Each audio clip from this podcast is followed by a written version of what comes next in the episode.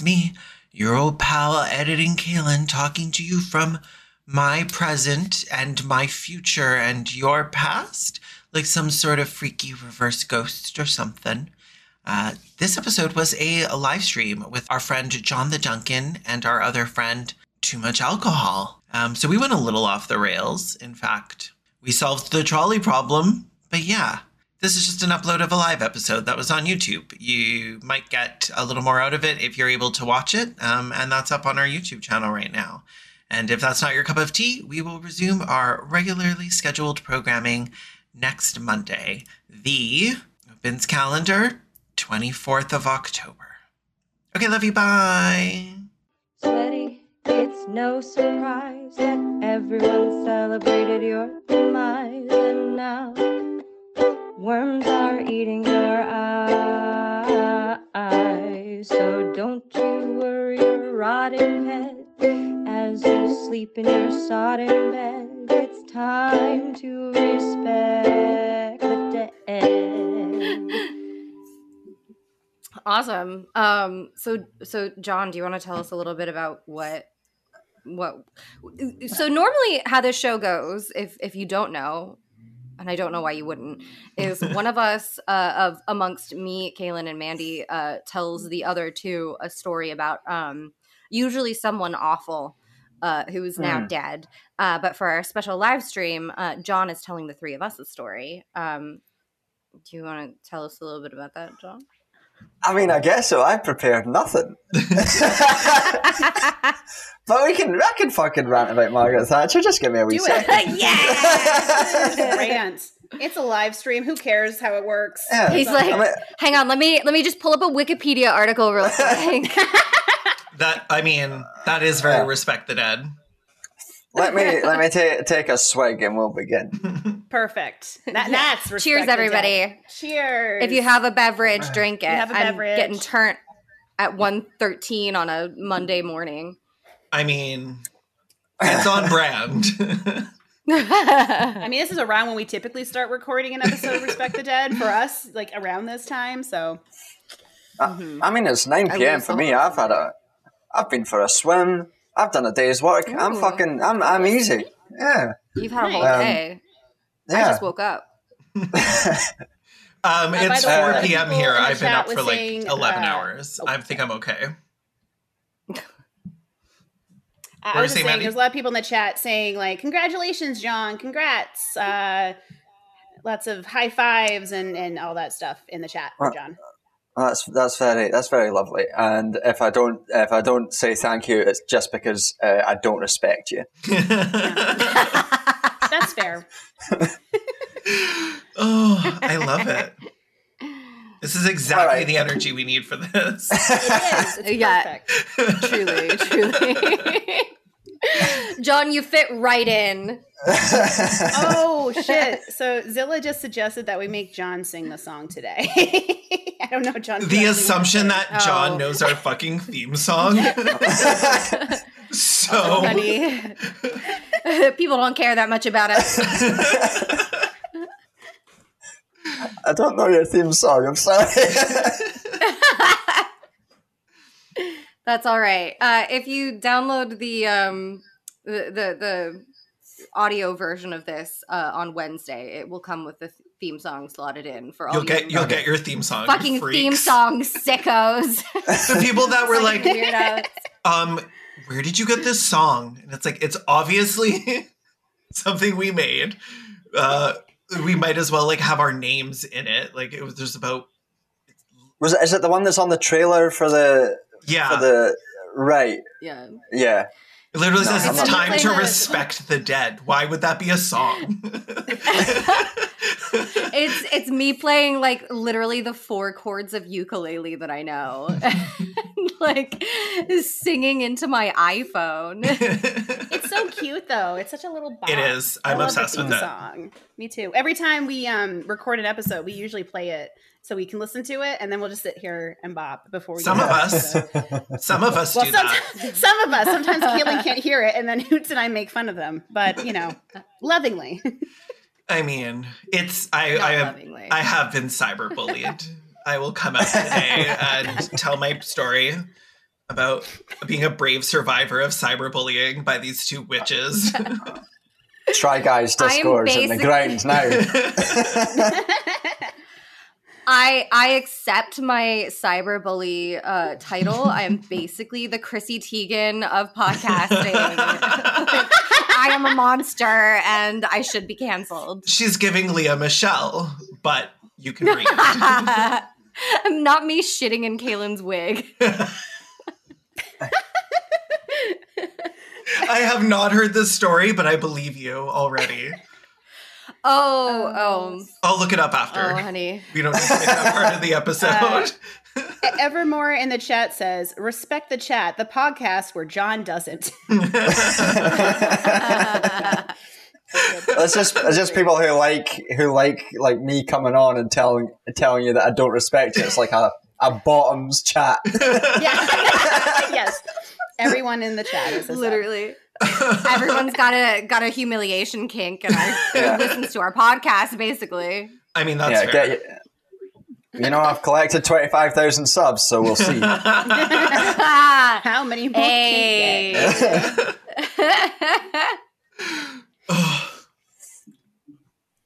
I guess we should start talking about Margaret Thatcher, eh? Yeah, tell us about Margaret. Let's dive the fuck in. I'm halfway through my drink already. Yeah. Right.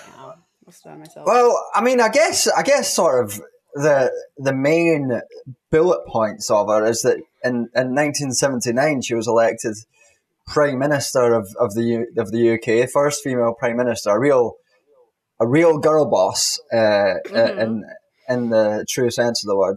And we stand a girl boss. I mean, we have to. We're feminists. Yeah. And, That's why we're going to respect her for however long this takes. And upon that election, instigated, 40 years of hell.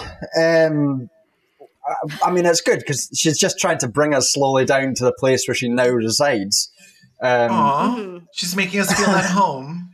Yeah. Like, make yourselves comfortable if you need, like, a pitchfork or you want to grab a soul to torture. Yeah. Like, help yourself. More women demons. I like the first sort of few years of her prime ministership were dogged with her being not very effective, not getting her. At that time, the word neoliberal wasn't really used; it was kind of monetarist policy platform through Parliament.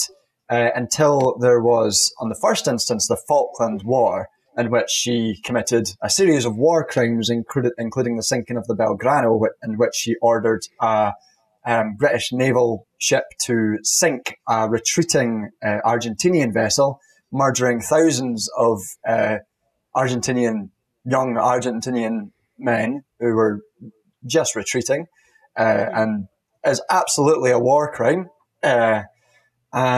After that, her popularity surged, and it's hard, as with these things, you don't want to say it's because of that, because it could have been a number of things, but that certainly helped her popularity. Wait, and after that, popularity surged? She got more popular for shooting them in the back? Not directly for the war crime, but for the war itself. It was a huge rallying point for Thatcher's popularity. After Jesus which... Christ. Yeah. We don't get many like actual mass murderers on here. It's usually like somebody threw birds at someone or something. So I'm like, I love that I don't have to like qualify why I hate her. Like, she's already a monster. This is perfect. Yeah. Well, it's nice because she once said that her greatest political accomplishment was Tony Blair, and he of course also went on to start a war and murder up to 1 million Iraqis. So he really excelled. He took her legacy and really fucking pushed it beyond. He said, hold my beer. I can do this.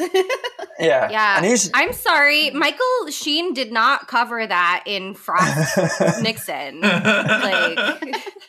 Yeah. We can't talk about Tony Blair too much because he's not dead. He's undead and is, of course, Nosferatu. If anyone's seen any recent pictures of him. Oh no! But Now, post the Falkland War, she really started ramping up her neoliberal reform agenda, which in the first instance included the utter destruction of the miners' union, the National Union of Miners in the UK, went into what could reasonably be described as open war against the miners. She formed the first UK nationwide police force directly to send to picket lines and arrest and beat up miners. That was the implementation of something called the Ridley Report, which was a report which had been made by Tories while they were still in opposition before Thatcher's regime, which said to do a neoliberal sort of revolution in the UK, you needed to pick a union to destroy worker power. The union in question should be the miners because they hold such industrial power, they're radical, they have connections to the Soviet Union. The Soviet Union gives them lots of aid and money. So to do that, we should stockpile loads of coal so that we can get through any problems if they start to try and strike. So they're fine. We should pretend that there is unprofitability within the mines, which there simply wasn't. At no time was British mining at that time unprofitable. All the mines that were there was like one or two mines that were unprofitable, but on the large scale they were profitable. And we should use the courts and journalists and the police to create a whole culture of fear around the miners, to arrest as many as they can, get them in jail as much as they can. And that's what they did. They went to picket lines, they arrested folk, they had Thatcher and Thatcher's team lean on judges, lean on journalists to convict miners. Many of the miners got off, luckily, because there was no reason they should be arrested. There was no precedent in law for them being arrested. They were just arrested. Mm-hmm. But the culture of fear that was produced through that obviously has an impact on going out to strike and surviving the strike. She got rid of a lot of welfare policies that allowed striking miners and the families of striking miners to survive through strikes so that people would go hungry and starve during strikes, and that a whole lot of problems along that would occur. And those welfare changes have become embedded throughout the entire neoliberal age and have gotten worse steadily through that age. Oh God, there's so much that Margaret Thatcher did that's so terrible. as Americans, sorry. Oh, I was just going to say, someone in the chat mentioned, I think it was Beethoven Junkie, that everyone should watch the movie Pride, which Kayla and I have seen. We watched it together, I don't know, a few months ago. And that kind of explains sort of the strike that happened in which the queer organizers kind of joined up with the striking miners to support them, and it's a cute little movie. It's mostly very wholesome, and that's I do second that. If you want to know more about what was happening, that's an interesting sort of little focus within that history. Just so everyone knows. Yeah, Pride's a good movie, and on LGBT rights, one of Thatcher's major legacies was the introduction of Section 20, or was it? Let's call it 28. Section 28. Yeah. Which was the which didn't in its wording didn't formally like say what it said. It banned the promotion of of being gay in schools. So teachers couldn't talk about that. And this was something that existed in the UK until 2003, when it was repealed. So up until 2003, Section 28 existed as a legacy of Thatcher, and people like Ian McKellen had been campaigning against it for decades at that point. And anyone who grew up in UK schooling around that time would not have been allowed to have teachers talk about being gay in school. And any sort of there's like lawyers might say, because lawyers are lawyers, oh, there were ways there. They weren't not allowed to talk about it. They just weren't allowed to promote it. But of course, the sort of like discursive threat of Section 28 really scared a lot of teachers. Also, what is promoting? Well, quite. Not saying that it's going to lead you to like dying of AIDS in a gutter is pretty much promotion. If you look back at the, because I did a Yesterqueer episode when that was the thing I did on Section 28, and like it was basically anything that didn't, like you could talk about homosexuality, but you had to talk about how it was going to ruin your fucking life. Yes. So like anything that wasn't that harsh was promoting, which like. Yeah. I mean, and look at what some of the modern equivalents that we have of laws like that. Cause now in like Florida obviously passed the quote, don't say gay bill. And it's the same idea of like, well, it's okay if you are, you just like quote, can't, I can't remember the exact wording of the law, but it has something to do with like, you know, you can't push it onto like young, innocent children or whatever. And it's the same idea of like, well, unless you're talking about it in a very specific context, that means do not talk about it at all. Do not talk about the fact that if you are a queer person, don't talk about the fact that you have a same-sex spouse. Don't talk about, if you're trans, definitely don't talk about that because that's promoting people to transition. We can't have that. Like it's the same kind of bullshit that she's, not to say that she's the like first person to think that shit up, obviously, but she certainly has helped to inspire other people and is part of that legacy. Which is also like pretty ridiculous because nowadays during the like whole groomer panic resurgence, people are saying, just like don't tell children about queer and trans shit. They just won't be queer and trans. And it's like, I had to look up homosexual in an encyclopedia in my parents' basement. Like nobody was promoting it to me. I just happened to be a slur. There was like no talk about queerness in my school at all. The closest thing we had to that was the occasional whisper of like, oh, so-and-so is gay, which mostly was a lot of the rumors were a lot of us theater kids, which, you know, surprise, it turned out to be true for a lot of us. But like there was no talk about it. There was not part of sex education in any way. There was no significant discussion about it. Like once in a great while, maybe it would kind of come up, but not really. And I mean, I didn't really get a significant queer education until college, literally. So yeah, stuff is ridiculous. Yeah. And I like beyond just Section 28, the sort of, the theme of Section 28 sort of reemerges with things like the prevent duty in the UK, which is not directly linked and maybe not directly Thatcherite, but it's like, it's an anti-extremism home office program in the school, specifically targeted at Muslim students and teachers to de-radicalize them and to refer them to the police. And it has like the wording of it is in that very similar sort of like it's not technically discriminating against Muslim folk, but you know it is, and it creates the whole . Yeah. Like in Quebec where they're like, we're not discriminated against Muslim people, but also you can't wear any head coverings. And it's like, okay, well, that doesn't, it's not really affecting anybody else, but all right. Yeah. Well, if I have to look at it, it affects my eyeballs, obviously. It's like that, I forget who it was. I think it was, I can't remember, but you know that like forced busing quote that appears in like everything all the time about the guy who's like, you're like n-word, n-word, n-word, but then you start getting into more abstract things like forced busing, and suddenly you're not like using or explicitly racist language, but or whatever. Yeah. 100% know you're talking about. And the result is still that that like Black people are hurt more. It's that kind of thing where it's still very pointed. Yeah. So the sort of story of Thatcher is like bad. It's not good.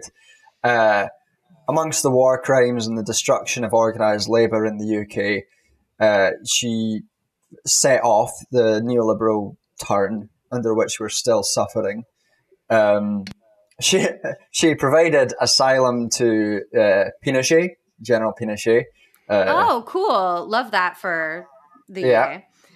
Called Nelson Mandela a, quote, grubby little terrorist. I remember that quote.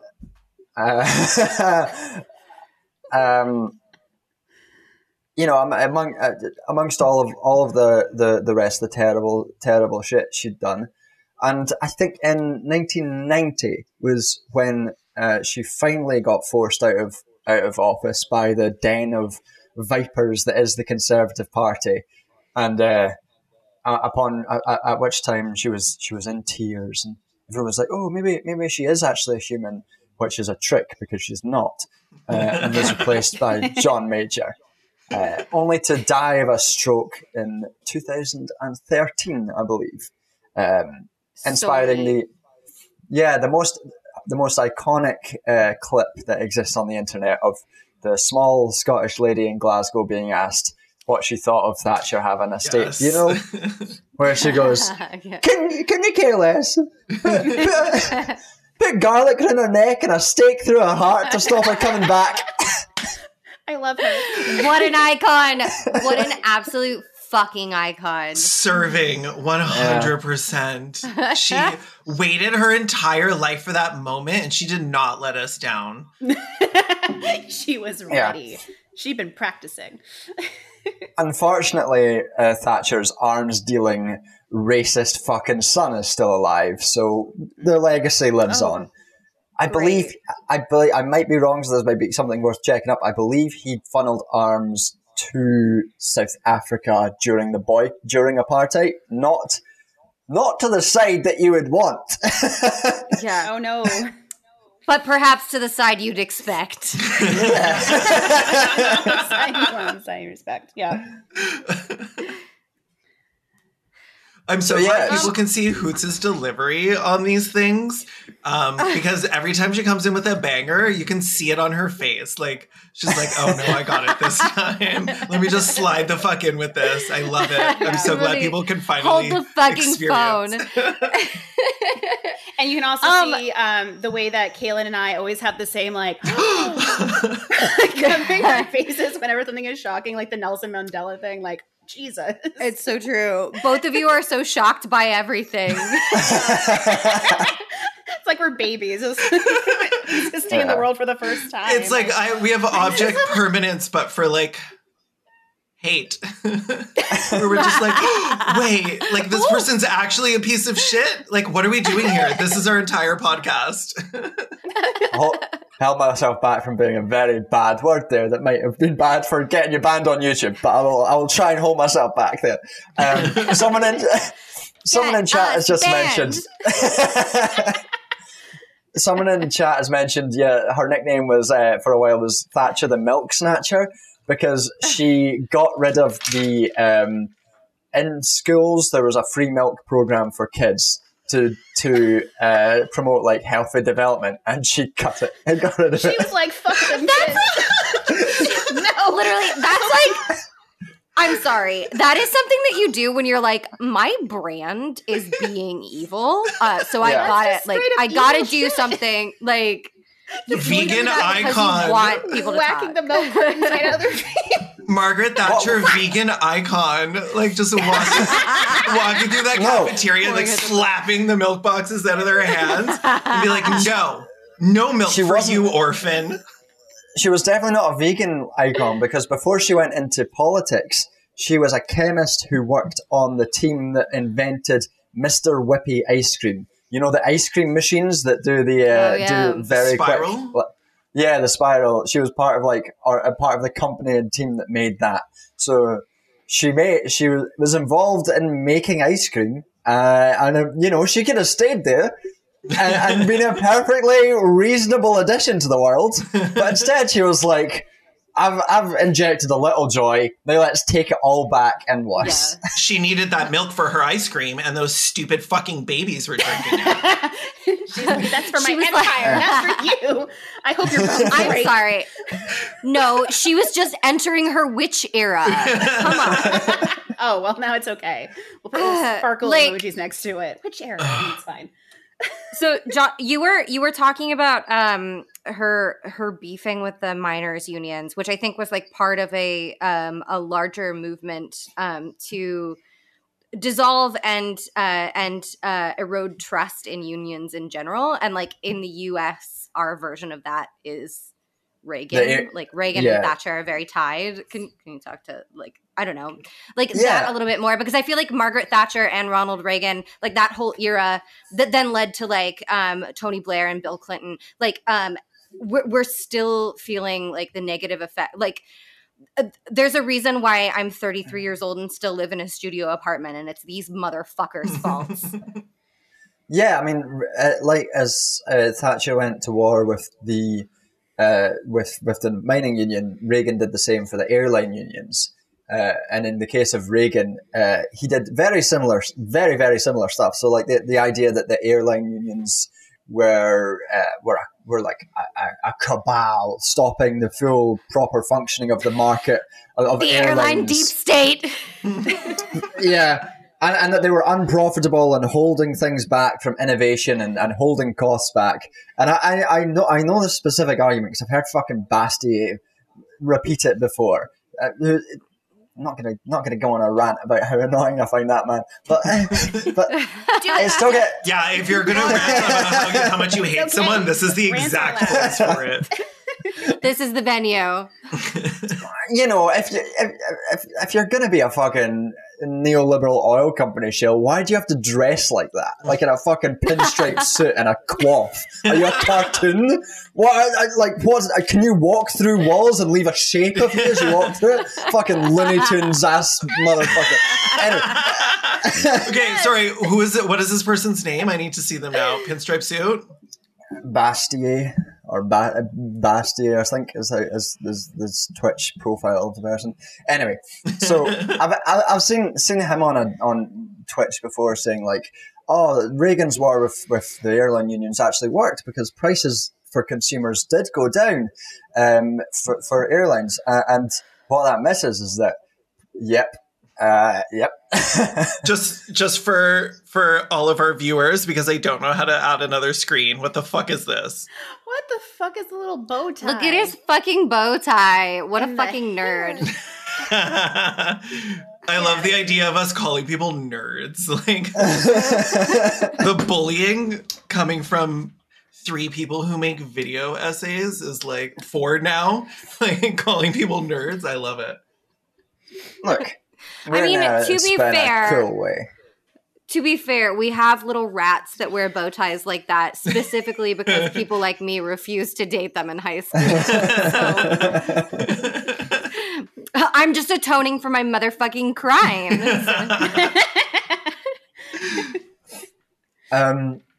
the sort of the argument that people like Bastiat put forward is that prices went down post this destruction of the union, which is true.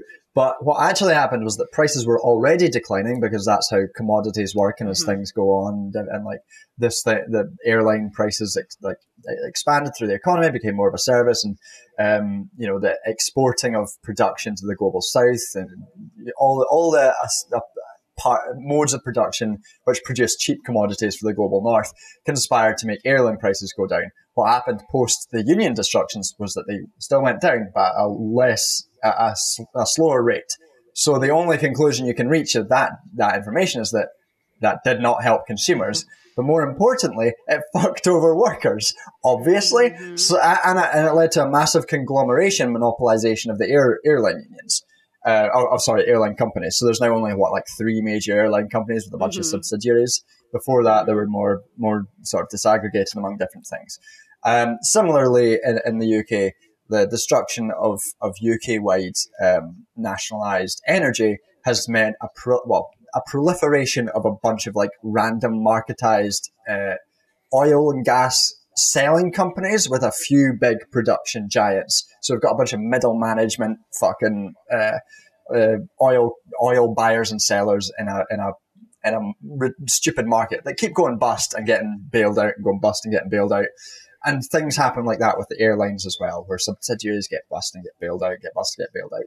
So, they both fucked different areas in cool and fun and interesting ways. The important part, I guess, is that the destruction of organised labour allows for these sort of anti-worker and, frankly, anti not to use their own terminology, but anti-consumer politics to get pushed through in the first place. Reagan also liked Pinochet. Oh, I bet he did. I bet he fucking did. Sorry, it cut out. What was that word? Which word? Reagan liked what? Oh, Pinochet. Oh, all I heard was, Reagan really liked peanut. And then I kept going, oh, I bet he did. I knew that's what you thought. I could tell from your face. That's exactly what you thought. I was like, wait. Oh, Kaylin, wait until we talk about how Reagan acted during the fucking AIDS crisis. I heard it was incredibly empathetic, full, like so graceful, and like honestly a queer icon from what I've heard. And that's why only like 150 people died, because he was on top of that shit. Right. He and Nancy. Yeah, very similar to Thatcher in that regard as well. Nancy and Margaret. Glug glug, Reagan and Thatcher.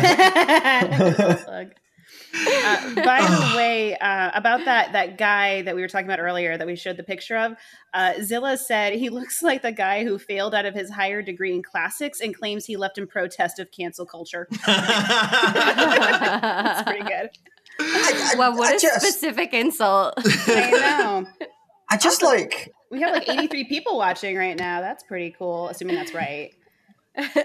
Kaylin, cut that out. Kaylin, when you edit it, dub it to say like 1,000. 100 million people are watching, right? Wow. 600,000 people are watching. They're not watching Hassan Piker right now. They're crazy. That's fucking coconuts. I can't believe this is the most popular live stream that YouTube has ever had. I know. It's wild. Yeah.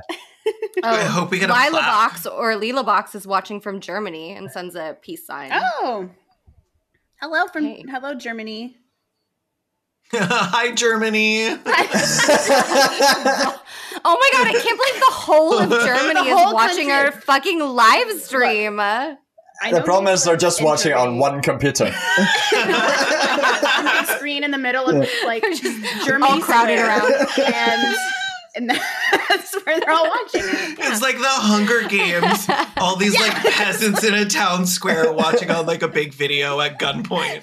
Like the dystopian future is just our faces on a giant screen shitting on dead people. See, I imagined that they were all in one room watching on one of those like classic IMAX with the like jewel tone colors from the 90s. The candy apples.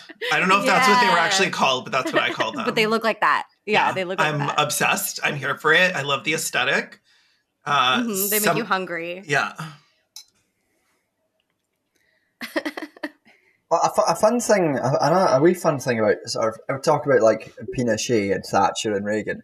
A fun thing about Thatcher and telling about sort of the degree to which her position was initially very unstable before the Falklands War was that there were a bunch of documents which were declassified not too long ago, showing that if Thatcher failed in her sort of monetary revolution, her Hayekian revolution, members of the right wing of the Conservative Party were prepared to start a coup against the Prime Minister, a military coup. And they had a retired general who called himself Britain's Pinochet, who was full on ready to do a coup and had elements of the military supporting him if Thatcher couldn't get through her policy quick enough. So, you know, thank God for her committing war crimes. I want that on a shirt. Thank God. Thank God for war crimes. Thank God for war crimes.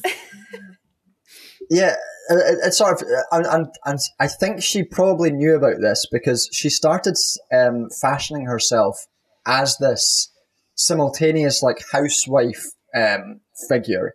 She talked a lot about being the country's like housewife, tightening its belt in these times of trouble, a sort of form of discourse that's still ongoing to this day and justified austerity in the UK, like using the same language. So she did that at the same time as like getting photographed like on a tank. And I think there was a conflict, I think in Eastern Europe. I can't remember the exact conflict, but like she went along, went on a tank and got loads of photographs so that she was like the big war woman as well. So she was both simultaneously this housewife and like war general, and had this whole like image of being a strong, stern, that's the Iron Lady. Mm-hmm. This lady's not for turning kind of shit. Really cementing the worst vibes that she possibly could. Like scientific, she was a scientist. She scientifically calibrated the worst vibes and did it. Just like in the lab. She entered the worst vibes into an algorithm. Just speaking like from one trad wife to another, I was going to be like, I'm going to be like the housewife of the UK. I would do something about that fucking hair. That's just my internalized misogyny speaking. Someone on oh gosh, I think I lost. Now I'm looking up her hair.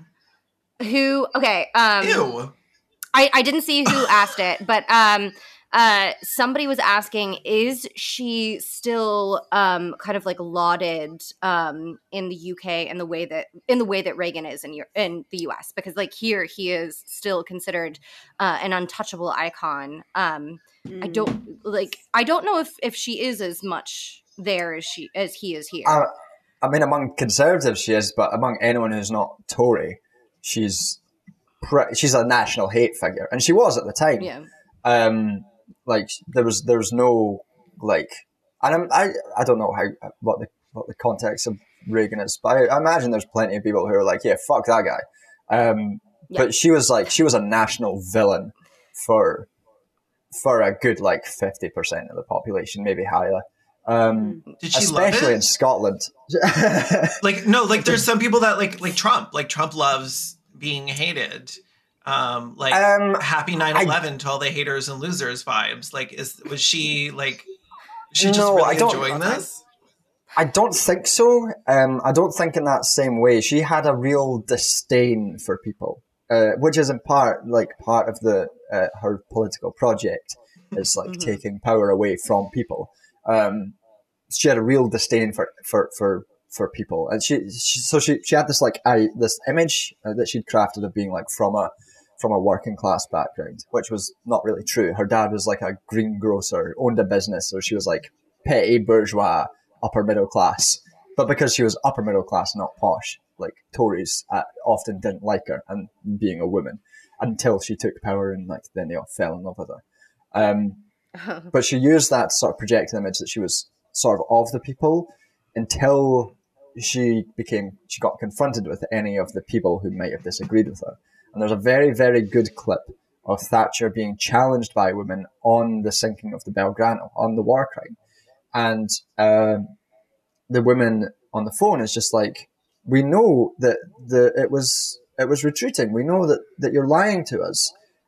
Why are you lying to us? Why did you do this? And you can see Thatcher just absolutely seething with like a chilling degree of rage. Like...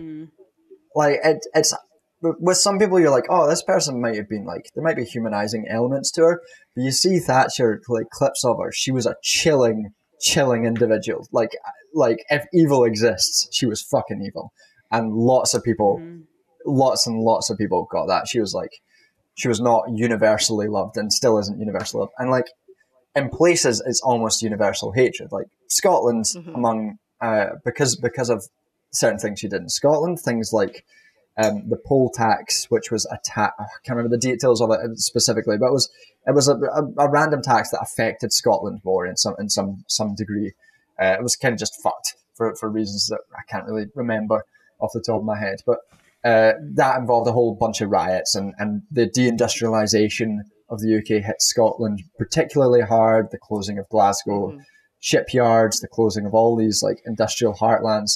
Place where I grew up, which was former mining country, just fucked. Just like when I was growing up, there was just nothing there, and now it's all like commuter town shit, very suburban. But when I was growing up, it was all like not like that and fucked areas. So everybody in those areas hated her.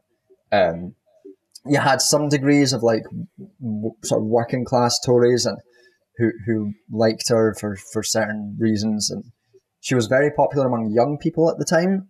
A particular brand of young person.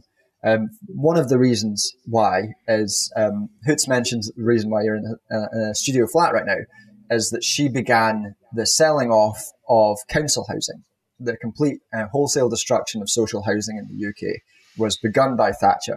And for a period that was incredibly popular because people thought that owning your own home was the pinnacle of achievement, not renting it off the council, but owning it. And the effect of that has been a huge transfer of housing, not to individuals, but to a bunch of corporate and private landlords who own the vast majority of these old council houses. And now a bunch of housing benefit is being paid to those corporate landlords. So they both got a bunch of assets and a bunch of money from the government into their pockets. But she started that and is... The increased financialisation of housing and the fucked housing market that exists in the UK is directly traceable to those policies that she enacted. The reason why London rents are average, like outrageously high, much higher than most people can afford, and the reason why housing stock is so low, despite, if I look out my window, about a third of the houses and flats around me being occupied.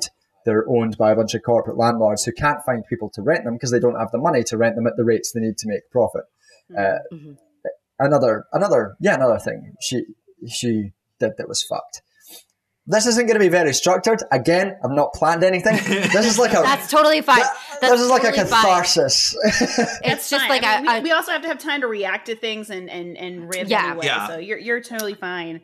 There was actually something in the comments I wanted to read because we were just talking about her likability or whatever, and Lincoln Bio said, I would love to know if this is true, says, "Ding dong, The Witch is Dead went to #1 in pop charts the week she died." Is that true? Because how is it pop? That's absolutely true. Yeah, I mean, isn't Wizard of Oz pretty mainstream? Oh, sorry, I thought pop was like pop, like the genre, not like popular music. I'm like, I don't know. I don't know if that classifies. That's what pops is short for. It's popular pop. Yeah, Caitlin, you dumb bitch. Take that. I thought it was like a bubble, like. I was popping something. No, that was like, don't look at me. Is not that, my friend. Sorry for being fucking stupid, okay? I'm actually not sorry. I am stupid, but I'm not sorry. Never apologize for that, sweetie. Ever. I had a housing follow-up question because I'm like vaguely aware of British things because I lived there for a while, but I don't anymore, so I'm not like super well informed. Was Grenfell Tower like publicly owned, or was that one of the like how the council flats that were purchased by a private entity and then just like not? I believe that Grenfell Tower was council owned. I don't know all the details about it. I might be wrong on that. That'd be something I'd have to check up. I could speak to sort of general trends and a lot of this stuff. So like, a lot of the council housing, or one big council block that exists around where I live, that a housing group I do a bit of stuff with, has been trying to protect from expansion for 20 years at this point. They've been trying to demolish this council housing and put up luxury flats, or for a period put up student accommodation. One of the tactics they use to encourage people to move is no longer provide council upkeep for these properties. Jesus Christ. So people are living in like slumlord housing basically. Yeah, they're living and we get people who don't have running water, they don't have electricity, they have holes in their walls. Good Lord. And if you walk like down canals or down some streets in London, you can tell which buildings are the ones that are council owned, that they're trying to encourage people out of because they are so run down. They'll like have cardboard in the windows and stuff because the council just blocks people and refuses to fix things and all that shit, because they want to sell it off. They want to make some fucking money out of it. Even like the council that I'm in is fucking a left Labour council and still doing all this shit. It's ubiquitous. Yeah. I mean, we've got that here in LA as well. We've got a whole bunch of like people with D's next to their names who are basically funded by development companies there is absolutely no incentive to address our outrageous housing crisis here because their pockets are being lined by wealthy developers. Mm-hmm. Yeah. Yeah. It's the moment that all that stuff is hugely commodified. They want to fuck things over for people who can't afford it. Oh, Harker the Storyteller says Grenfell was council-owned but maintained by a private company who had been contracted to operate. So that tracks. Yeah. Yeah. A little bit of column A, a little bit of column B. That's so fucking depressing. So now these kids have cardboard windows if they have a home and no milk. Yep. Like what it always boggles my mind when politicians cause like so much direct harm to the people that are like very much going to remember what happened. Yeah. But I guess if you're planning on being fucking dead soon or something, it's not that big of a deal. But like, if you're poor, you're pretty powerless. Yeah, you know? True. I guess nobody's really like talking. I guess nobody's really murdering these people anymore. Like, there's nothing to be afraid of. Like, except for that fucking guy in Japan who killed Shinzo Abe. Oh yeah, someone guy. Like, I miss the good old days when we would throw boots at people. Or what? Somebody threw a shoe. Someone threw a shoe at was it George Bush? Yeah, it was Bush. Yeah, wasn't it? Yeah. A shoe thrown at him was great. Like, they're not scared icon. Enough. Like, you should be more scared if you're fucking that many people over. I mean, more recently, there's been a few more incidents of politicians being, quote, harassed at, like, restaurants and stuff like that. They've made such a big deal. Like, oh, it's so unfair. I'm here to eat a steak and relax, and I shouldn't have to deal with this, and blah, blah, blah. And it's like, they're still just yelling at you. They're not, like, coming up and throwing your own food in your face. Like, they're still just yelling at you. That's not that bad. Like, it could be a lot worse. And should be. Could be a lot worse. At the risk of getting our channel banned, don't harass them at restaurants. Harass them at their houses. That shit is Googleable. Yeah. And you'll know you hit the right one because it'll be blurred out. It'll be blurred out. It'll be the big blurry house next to the two houses that you can still easily identify. And then the servers aren't forced to call the police and, like, file reports. And, like, you're not fucking over anybody just trying to, like, work their job. I'm sorry, I have to disagree with this. You should. Oh no! You should harass them in both the restaurants and their house. Oh, okay. So John the Duncan is a centrist. Oh, both sides are valid. Okay. Look, I'm just an equal opportunities harasser. Okay, I mean, like, why stop there? Like, they should be in the dental exam chair, like looking up at the light, and your like face appears over them. Oh, like, who the fuck do you think you are? My house is made out of fucking cardboard. BRB, I'm Googling how to become a dentist. Imagine the fear if someone's got the fucking dentist drill in their mouth and they ask you about your political legacy. Not me, like not me becoming a cosmetic surgeon in Los Angeles just that, like, before I put someone, like, I've literally got like the gas mask over their face putting them out, and I'm like, so what are you gonna do about the homelessness crisis? Count to 10. Yeah, like let's just go in for a dental appointment and the dentist leaning over and saying, what have you done about my energy bills, Liz? One of the things I come back to is perfect. Yeah, I gotta like do fucking outreach to some dentists in the area. You know, my dentist seems pretty cool. He'd let me moonlight. Be like, I'm just going to do a filling. I'm just going to do fucking filling. How hard is that? You're just pouring juice in the hole. Come on, just one fucking filling. Just let me do one fucking filling. Just one. Well, talking about, like, encouraging people to bother politicians. Mm-hmm.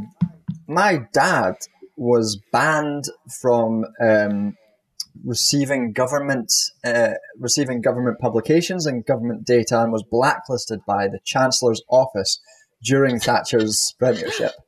Really? Because he wrote a paper on a Thatcherite economic concept called performance-related pay, which is the concept that you tie pay with a person's performance and a bunch of metrics, and you increase productivity. So goes the theory.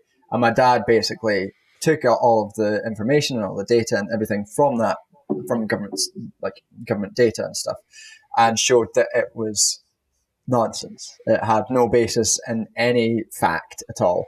Productivity was independent of pay, pretty much. And he got a phone call from the Chancellor's office, but from Nigel Lawson, father of popular and sexy chef Nigella Lawson. Oh, she's good though. Don't worry, she's all right. I like her. Yeah, I love that. Don't worry, like it's okay. You can still like her. Like yeah. It's always heartbreaking to me when pretty people suck. So I'm like, I need her to be okay. It hurts so much more because it's like, you could have been something. You're so beautiful. She's orders of magnitude better than her dad. Good. Well, my dad got a call from Nigel Lawson's office saying, and he picked up his phone and said, "They said, this is the Chancellor's office. We'd like to talk to you about your paper." My dad thought it was a prank, so he went, fuck off. And slipped the phone down. Iconic. Stunning. Yeah. Sorry, love your dad.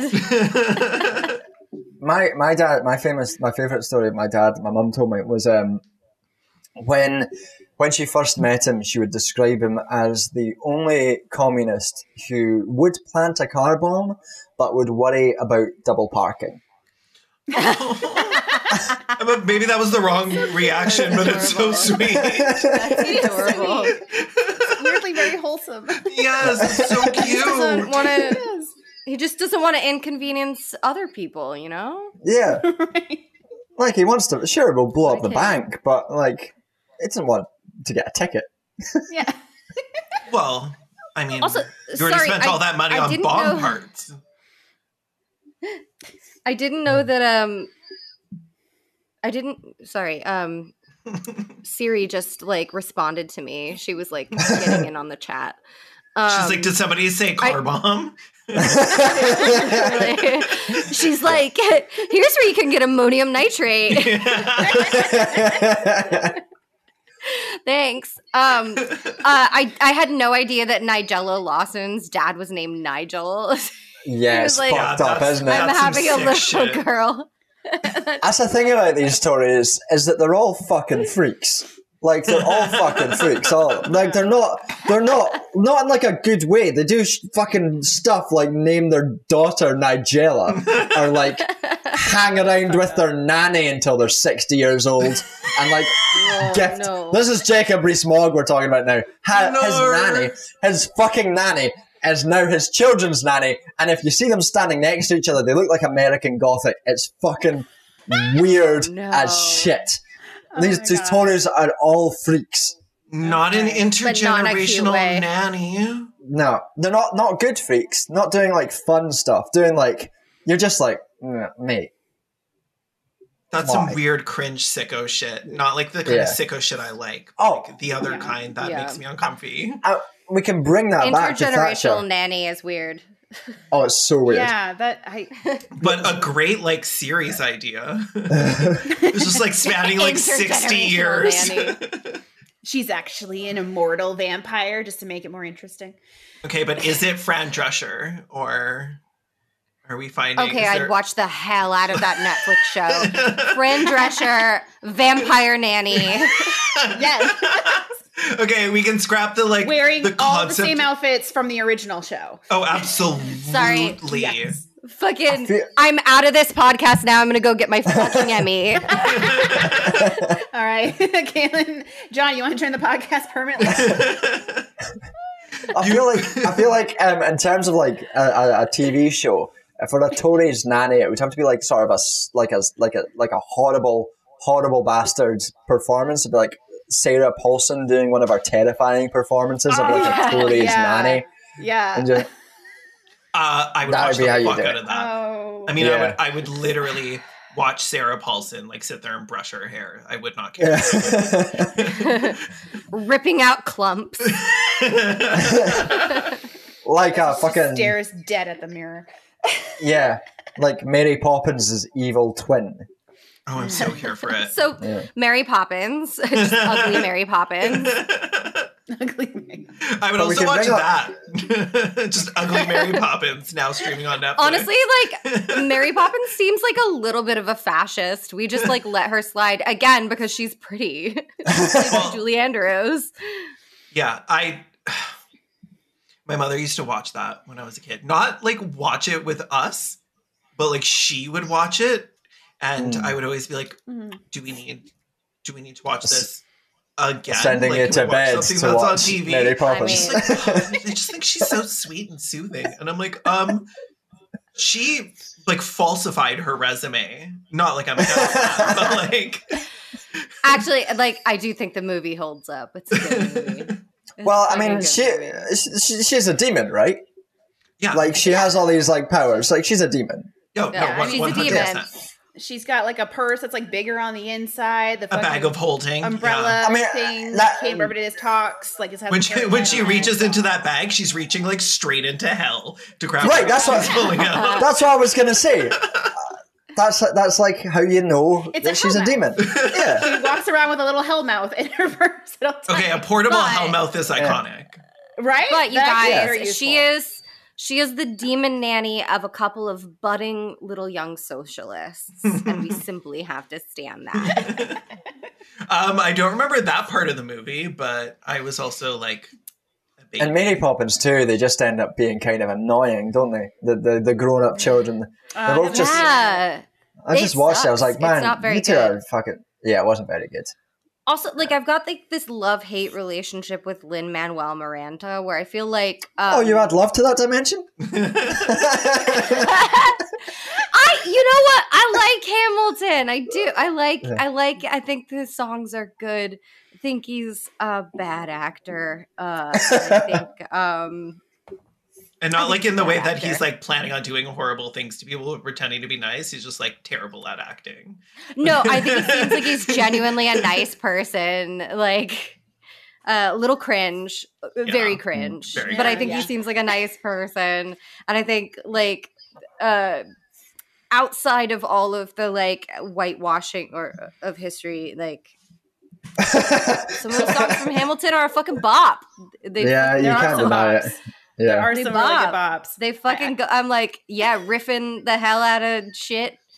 Us talking about Hamilton is a very good time for me to get a drink. So everybody just keep enjoying your lives. Yeah. Caitlin is like, ew, you like musicals? I'm out. Out. Rap musicals. Talking about weird psychosexual Tories, the way that a lot of Tories conceptualize Margaret Thatcher is, in my view, deeply psychosexual. Like they all want to be domed by Mummy Thatcher. I'm gonna say they must be a Mummy thing. 100%. They're like, step on me and let me suckle on your teat. Yeah, let me live up to your legacy, Mummy. Let me. I'm actually just a little concerned, right? That's gross. Because I've seen plenty of pictures of what Margaret Thatcher looks like. Like I know what she looked like, and that is okay. the collective outcry when Gillian Anderson. Like from left and gay Twitter when Gillian Anderson got that role. Gillian fucking Anderson. I've seen clips of her, and she plays it like. And I saw an interview where Gillian Anderson was like, "Yeah, to prepare for this, I thought I'd play her as a serial killer," and I was like, "Okay, Gillian, okay, you get a pass this thing." But like, I don't know, like. This was like, so I watched The Crown, and my parents loved The Crown, and like that was like one of their complaints. They were like, Gillian Anderson at her absolute worst is still so charming. She can't be Margaret Thatcher. They're like, yeah. She makes her too likable, even when she's trying to be heinous. Like, yeah, and she's just so sexy. Like, that's such a fucking glow up. She is. Like, oh my god, that woman. Margaret Thatcher. I did. Mandy. Sorry. I didn't reach so heavily right to the mic. Sorry, my bad. It's like, Mandy looks alone and on camera wide on. I'm just going to go away now. Margaret Thatcher's hair, which was brought up earlier, when I put her through Dolly, when I asked Dolly to give me an image of Margaret Thatcher in a grave. Yes! In two of the images they first suggested, they just put her with like an errant bush that happened to be behind her as her hair. Like in the foliage of the cemetery. Just like an orange bush. You could describe her hair as kind of like an errant bush. I mean, it always looks like it's sort of placed on her head like a Lego man's. Yeah. It does look like that. It's very like fashioned in a very particular way. It doesn't look real. It looks like she smooths it down before she goes out. Yeah. Like, yeah. It's like not even just running a brush through it. It's just like some candle wax on your hand and then just like patting it in until it's like a nice little hair halo. I'm sure she was very invested in like 1980s hairspray, like aerosol hairspray, because she was probably thinking like, this will piss off those environmentalists. Yeah, burn a hole in the ozone layer. Yeah, add fucking burning holes in the ozone to her list of crimes. Yeah. Okay, maybe I should know this, purpose. But do we know what happened with that? Did we fix that? Should I be worried? Yeah, actually, like we've returned to like pre-fucking Aquanet ozone levels. We patched up the ozone because we like got on top of that shit. It's not you saying Aquanet, like I know what that means. That's the hairspray. Oh, okay. That's the ozone killing hairspray. Yeah. Okay, well, good for us. I guess we don't need to worry about climate change then. We'll figure it out. It's almost like if we actually, like, if we as a community and as a culture, like, come together to, like, actually address some man-made, some anthropogenic issues, like, we can actually, like, fix them. That's crazy. 2040, right? Margaret Thatcher has to say about it. It's partially because Thatcher's hair fell out and then she fucking died.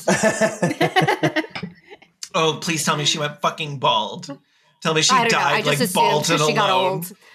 I just assume because she didn't have very much hair to begin with. Okay. She probably stole Orphan's hair if she was going to go bald. Something comically evil. Anything you find out about Thatcher. Yeah, like there's... You look up Thatcher and you're going to find that comically evil shit she's done. It's like, oh, what? Oh, she didn't like the look of her own legs, so she chopped off someone else's and glued them on. Yeah, that tracks. I believe you. Yeah. Just I don't know if this is true. Literal orphans. Chopped off a literal orphans, which is so weird because she needed adult legs, so she actually waited until the orphan was like 25 before cutting them off. But she specifically sought out somebody who didn't have parents. Yeah, I mean, they have the strongest she legs. Grew them. She grew orphans from on a stem. In a vat. Yeah. On a stem? Plucked them off. Margaret Thatcher, orphan scientist. Yeah. I was imagining the like fields from like the Matrix when they're like harvesting people, like little pods like that, little babies that she's harvesting. Yeah, and she'd pluck it off, unhinge her snake jaw, and then like put them all in. Are they orphans if they never had parents? Yes, Galen, they are. But like, if you were born in a lab, right, are you an orphan? I feel like it's like a widow, right? Like you sort of need to have had something beforehand. Oh, I think you can be an orphan and never have known your parents. But if you're okay, but that's a little different than being grown in a STEM in a lab. Parent is a STEM. Like you're technically right. But what she did to overcome that, she simulated the orphan's psychological stress by like giving them all pictures of their parents. Because it was like she did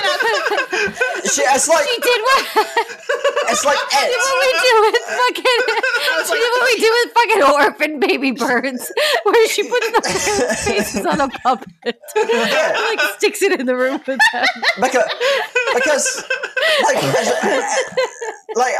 I'm serious here. Like, it's not the meat that she got the pleasure from when she was eating; it was the anguish that she needed. So she created like, she's like the clown from It. It's like not the people they eat, but the fear. She feeds on fear. Yeah. She's like, well, Maggie, as we learned in Monsters Inc., laughter is better than fear. I'm just imagining Margaret Thatcher in the It costume now, though, with like instead of a balloon, doing that like weird little dance. Someone has to animate that. Like, there's someone out there who's got to animate that. Fans, we call upon you. Not you summoning them like a witch. I am. I'm summoning the worms and our sickos. You guys are gonna ruin Pennywise for me, and I was like weirdly attracted to Pennywise before. Okay, let's dig into this. What? The way John grabbed the mic, it was like, all right, we need to get right now. I don't know, like, that Skarsgård in It Part 1, I was like, I'd let him get me. I'd crawl down into that fucking sewer. Like, belly first, too. Wouldn't even care. Just slides right the fuck in. Like, you're on with the big head. He wants children, though. And, like, my 33-year-old ass would be, like, sliding in. And he'd be like, no! Ew! Ew, get out! Do you think would you like, defeat Pennywise the Clown by freaking him out so much by being like, I'm just a little kid! I'm just a little kid! Come get me! I'm just a little baby. Don't you want me, Daddy? Fear. Pennywise like, oh, what is that? Fucking melt. I mean, it is interesting. No one's ever tried fucking the clown. Why haven't we tried this? I mean, it honestly. Somebody get Andy. You live in Maine. Get Stephen King on the phone. I will call Stevie right now. I'm writing an email. Dear Stephen King, your clown was fuckable. I'm sure he's gotten emails like that before, and he's just like, whatever. Just like opening up his email to a subject, sex clown. Concerning sex clowns. I have a few notes about your sex clown. Dear Stephen. I read all 1,000 pages of your novel and nobody fucked the clown. There was fucking, but nobody fucked the clown. I didn't actually read it. I listened to the audiobook. Oh my god. I wish that our episodes had like names Margaret Thatcher, so that this episode could be named Margaret Thatcher Sex Clown. That woman. Don't anybody make that merch. I swear to God, I'll come to your house and slit your throat. Fans, do not assemble. I know she had children, but like, there's no way she had sex, right? Like, she made it. She probably grew them on her orphan tree. She just took a couple home. Her going feral and mounting someone. I was like a praying mantis. She like had bit off his head afterwards. Like, yeah. I almost spit. And she's actually going about her business while the body continues rutting. Like, she doesn't actually even care. Yeah, I've got milk to snatch. Like, you keep decomposing. I'll be back for some of that later. I got milk to snatch, cardboard to put in windows. Not Maggie T, the milk snatcher. Milk snatcher. She, sex clown. She just hates it. Hates it when kids have strong bones. Vitamin D, not on my watch. May your bones brittle and break. Margaret Thatcher's one weakness, calcium. That's it. That's why she didn't want there to be milk anywhere. She got this calcium. Is just like in Ernest Scared Stupid. Is everybody else too? Mandy might remember this. Ernest Scared Stupid, where they... I don't think I ever saw that. Is this like... People in the chat, do we remember Ernest? The horrible... I know who Ernest is. I don't remember this movie. It was Ernest Scared Stupid, and a bunch of demons attack like a town on Halloween, and their one weakness was like mother's love, which just turned out to be like milk from CVS. Specifically milk from CVS. Good lord. What fucking nasty executive dreamt up this horror shit? Mother filling me with her love. Oh. Come on, baby. Oh my God, the chat's just talking about clown kink now. Guys, stop. Don't cyberbully me.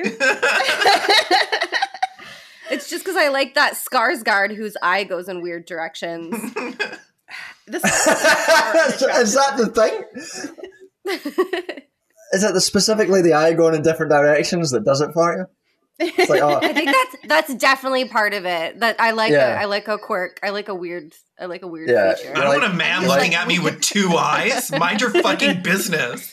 No, I like someone who can make sure to watch out for danger while looking at you. Yeah, make sure there's no sex clown behind you or something. Yeah. I've seen a horror movie. Giant chameleon. They'll be busy fucking and then they get killed. So that's smart. Have one eye in danger. One eye on you, one eye looking out for Margaret Thatcher. At all times, you should have an eye out for Margaret Thatcher. Yeah, she could be anywhere. In case she comes back, we don't know if they followed that Scottish woman's advice. They might not have buried her with garlic and a steak in her heart. That's true. At her state funeral, there was a lot of jokes because she got a state funeral because the Tories were in, power. They have their weird mummy kink with her.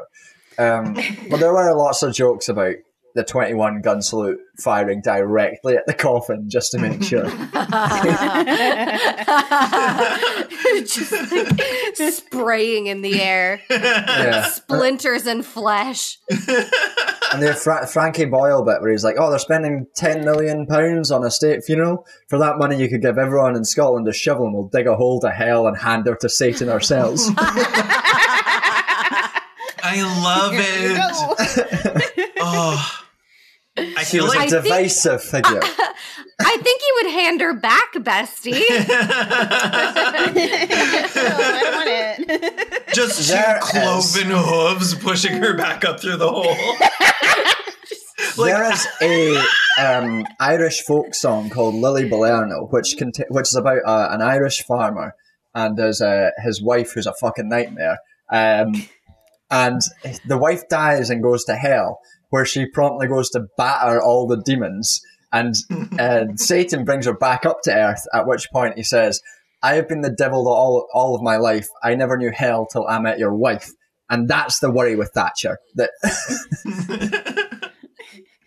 Straight people make hilarious music. Like, what a great story. What a cute little limerick. That's a place I've learned. Yeah, it is yesterday. A place. Yeah. Caitlin just found that out. I thought I was being punked. People got saying limerick. I'm like, hey, stupids, that's not what that word means. We were having a conversation about Irish airports, like the most boring conversation we possibly could. And Caitlin was like 10 minutes into the conversation, Caitlin was like, you've said that word so many times. It's not a place, is it? Like, legit thought that we were trying to gaslight them in chat.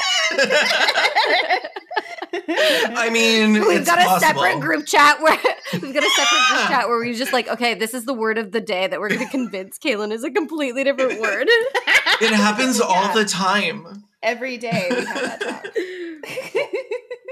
Everything about that story is weird. Why were you talking about Irish airports?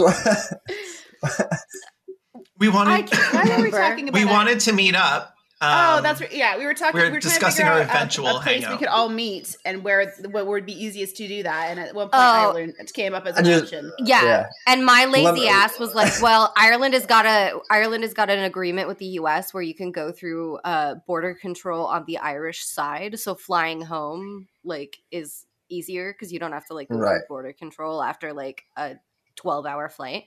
Yeah. So like my lazy ass was like, "Let's do that." And one of the suggestions was Limerick. Yeah. See? I think so. Which I don't know where that is, but I know it's a place. Ireland. Yeah. I know it's a place and also a poem. Chad is bullying me right now, saying listening to pop music in Limerick. And I'm like... This is the only way I could get them to stop cyberbullying me for wanting to fuck Pennywise. Ew. There's seeds in my drink. There's seeds? Ew. I'm drinking, I thought it's called On Point, and I'm like, oh, that's classy and gay. It's Weight Watcher wine. Points are my calories. Oh no, you got low calorie wine. Does it taste like shit? Yeah. The guy at the store was like, it's 9% alcohol. And I was like, what's the other 91%? He was like, no, it's like 9% alcohol content. And I was like, oh, okay. Like, what else is in it? I mean, okay, this has got to be like some kind of trend that is like, that is alluding to something really, sinister happening in society right now, but like every single wine brand is coming, and I know this because I'm an alcoholic, is coming out with low calorie versions of their like signature wines. So I think something bad is about to happen, you guys. This is one of the first signs of the apocalypse. Yes, for a horseman of the apocalypse is the low-calorie wine. It feels like, oh, all of the athletes are going to turn into alcoholics very soon, and we have to create a market for them. Which horseman is this? Pestilence. It's the Instagram influencer horseman of the apocalypse. Oh my god. Everyone take a sip in solidarity. Yeah. This is not low calorie. I'm drinking Barefoot Bubbly Brut Cuvée mimosas with hog words. Juice. Oh, all of that was just words that do not belong together. Can you repeat that one more time? Hello, Gen Z. I'm drinking Pog Juice. I'm one with you people. Pog Juice is passion fruit, orange, and guava. Okay. I'm here for it, I guess. That sounds good. Chat just said the horse girl of the apocalypse, and I'm absolutely here for it. Yes. I don't know why I'm saying chat. Beethoven junkie said it. I should. Oh, that's nay, beautiful. Motherfuckers, nay. It's actually really, really rude of them to be funnier than us. So I know, right? Yeah, this is our live Fuck stream. You. Yeah. Kaylin, block Beethoven junkie from the chat. You think we're the only ones that can get bullied? I have so much power here. I'm going to just start making Rand the most like toxic person in chat a moderator. I'm going to find you. Let's just cause problems. Who in chat has never had any power in their lives and thinks that they would go mad on it? We just want to know. Oh, 1000% me. I'm not even in chat.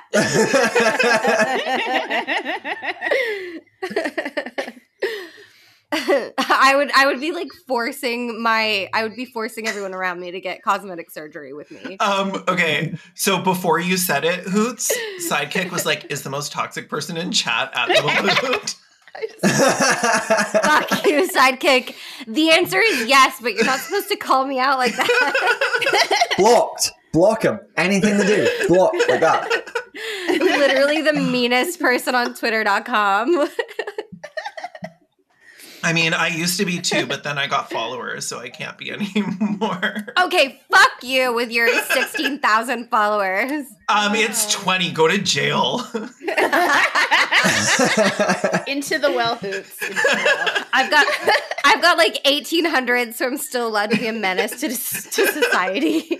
I feel like at a certain point, you have to back the fuck off. I tweeted something with just an innocent little F slur. Well, okay, It was the Spotify playlist called I Hate Faggots, and nobody liked it. I could tweet like literally anything and people like it. But whenever I go like a little too far, people are like, I don't know her. I do not want this in my likes. They didn't try to cancel you for it, though. No, they know they can't. That's my one word, and I'm going to use it. That's my one slur. They're like, am I allowed to like this? I have got people, I've had like 3 times in the past couple years, somebody DM me and just being like, hey, I wanted to retweet this, but am I allowed to? Because there's a lot of words in it I can't say. And I'm like, that's not how retweeting works, bestie. You're not saying it. It's okay. You're literally dropping the slur. What? So, okay, I'm going to... One second. People on Twitter, what's your deal? Why? Just be normal. It's fine. You don't have to message someone to ask to retweet. Not people possible. People on Twitter can't be normal. Literally, impossible challenge. Be normal. Just be normal. It's fine. Like, I'm normal. I do it.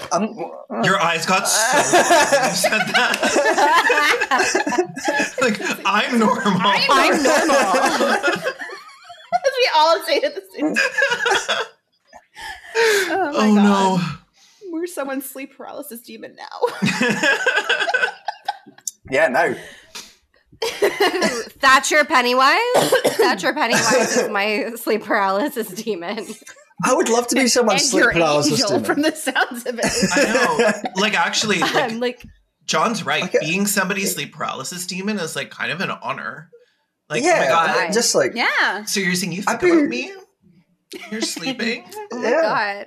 Oh my God, you're so obsessed. You're paralyzed.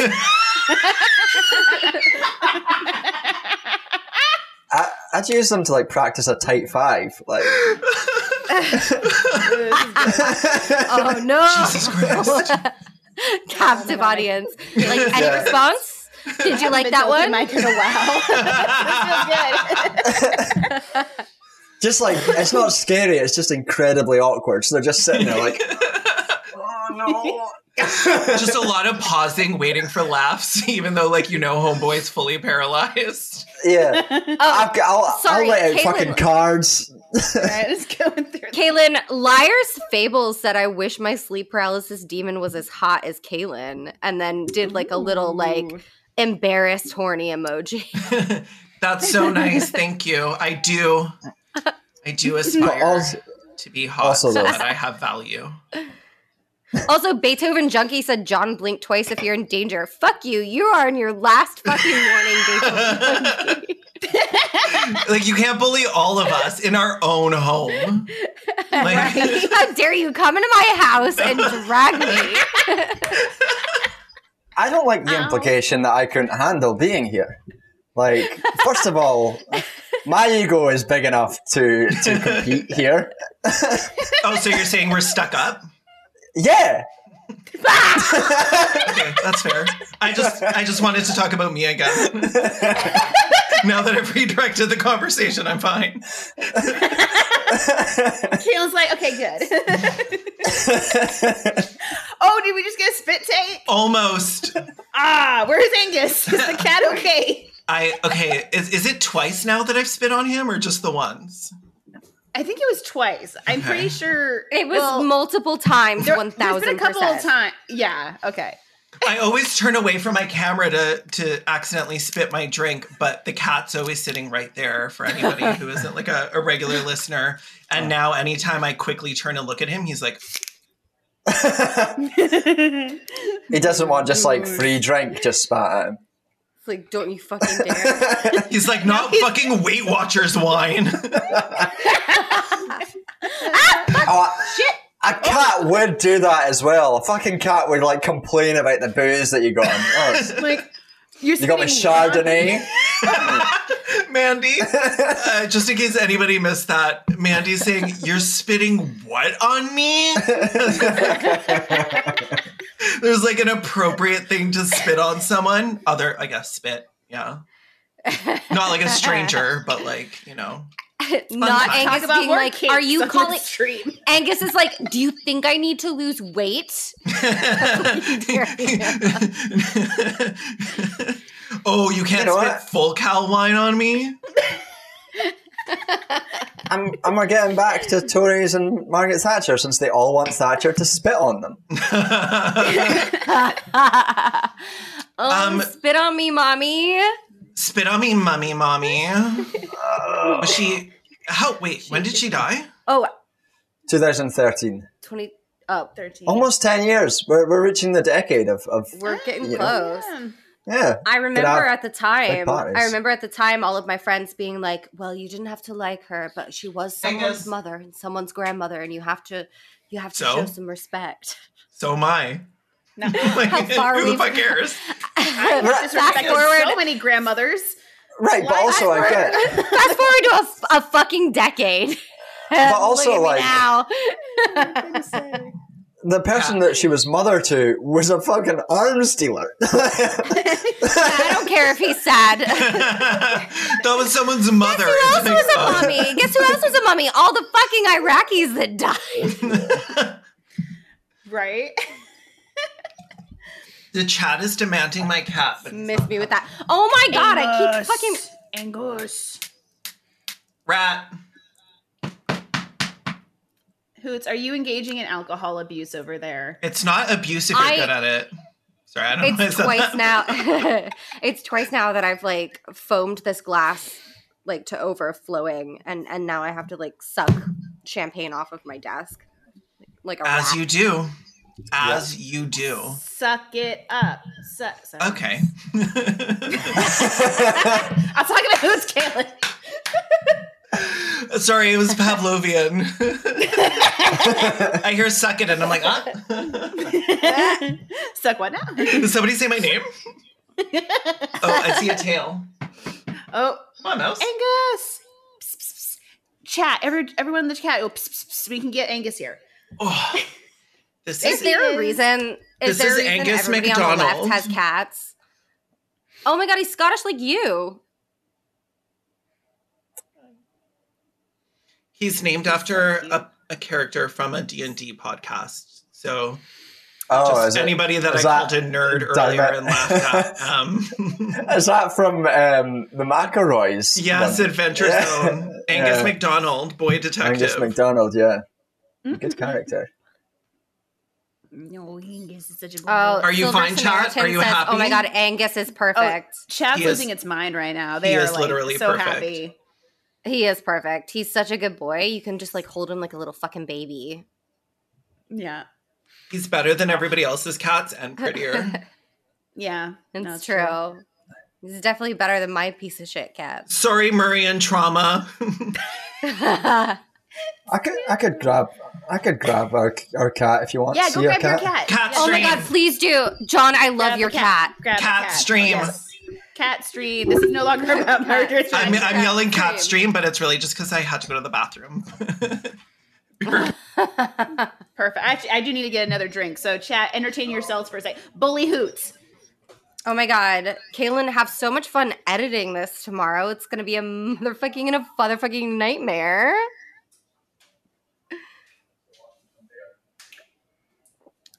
So, chat, it's just you and me now. Oh, he's eating my jumper. Okay. Let's talk shit. What? Okay, who is the prettiest person here?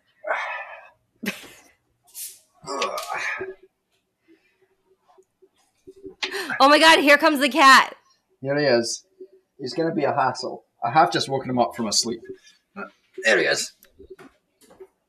Hello. He's just chilling. There he is. What is his name? Anton. Anton.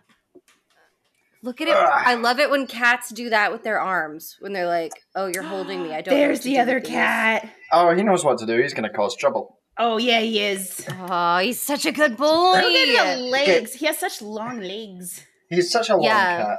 Stop eating my headphones. He actually, Anton kind of looks like if you took Angus and you like stretched him. Yeah, I actually the other day I couldn't remember the name of the cat and I was calling him Thin Angus. Look how long it is. Long Angus. Like, oh my god! So long, so long. Skinny Angus. Is it right? Yeah. Exactly. Oh my god! Look at those legs. He's so long. He's giving so long. Weasel. He's a long I'm boy. Obsessed. He's so long. He Murray's really long too. He's like that where he can just stretch right out. Stop trying to him. The headphones. Cat, I think it's farted. Oh Chat just said, "Did you just walk out here?" Chad is accusing John of like walking off screen and taking Angus and bringing just taking your cat out of your screen. He's long because he had to stretch him through the screen. He's like holding him through the computer. What was his name? Anton? Is that the name of the cat? Oh my god, Beethoven Anton. Junkie is like legitimately killing me here. Saying that he's skinny because he was drinking Weight Watchers wine. I'm like, I love a callback. Oh, she loves a callback. I guess that Weight Watchers wine works. Not so you should go get some 9% wine.